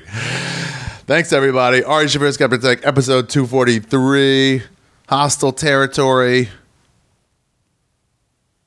with Hebert. I should stay in hostels. I mean, I've literally almost, I don't think I've ever really stayed in one. I should stay in them. I got to go somewhere. Morrissey just reminded me. He said we made a pact that I forgot about. Two new countries a year. Two new countries a year. And I was like, oh no, I forgot about that. But I did it anyway. Not to mention going back to London, going back to fucking Australia and Canada. We don't ever count Canada. Not to mention that I went to Thailand and I went to Scotland. Boom, boom. Next year, fucking let's call it right away. Ireland, be there, and then I don't know where else. The year before, what did I do? Mexico counts. Switzerland, maybe? No, that was the year before that. London. I don't know. It's fun to go places and see shit. Oh, by the way, just a little tip spoiler alert for life. If you do go somewhere, get a postcard and send it to someone, your parents or a friend, whatever. Uh, it kills. People love it. People love getting a postcard from someone on the road. Take that with you. Do with it what you want, but and you just got to go to the post office and say how much do I put on this? Wherever you are in other countries, just be like how much, and then you throw like eight coins at them, and they they give you six of them back. Going, what what are you doing? Because you haven't learned which court which what's a twenty what's a twenty piece? Why do you have an eight piece coin? Countries, nobody does, but twenty. Come on, man. Ten I get. Twenty five. Go right to the quarter. What's a fifth? Nope. Now that I think about it, 20 is way more logical than 25. Hmm. Uh, all right. All right. Bye, guys. Thank you very much for tuning in. Thank you every week. Tell your friends, Calgary. I'll be there soon, Thursday. let's fill up Thursday and fill and fill up the rest. Bye. Bended knee is no way to be free. Lifting up an empty cup, I ask silently. All my destinations will accept the one that's me, so I can breathe. Circles they grow and they swallow people whole. After lives they say goodnight to wives they'll never know.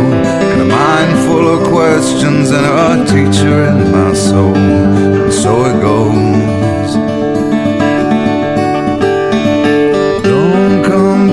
Closer or I'll have to go.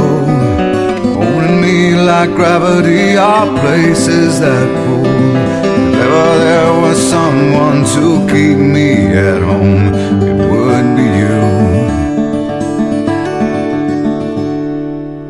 Everyone I come across in cages they bought.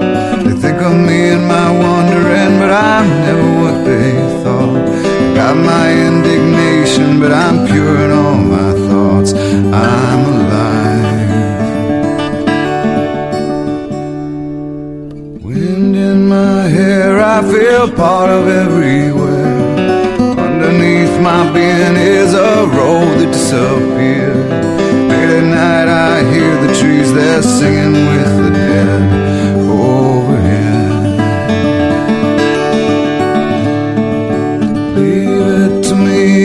I find a way to be. Consider me a satellite forever orbiting. I knew all the rules, but the rules did not know me. Guaranteed.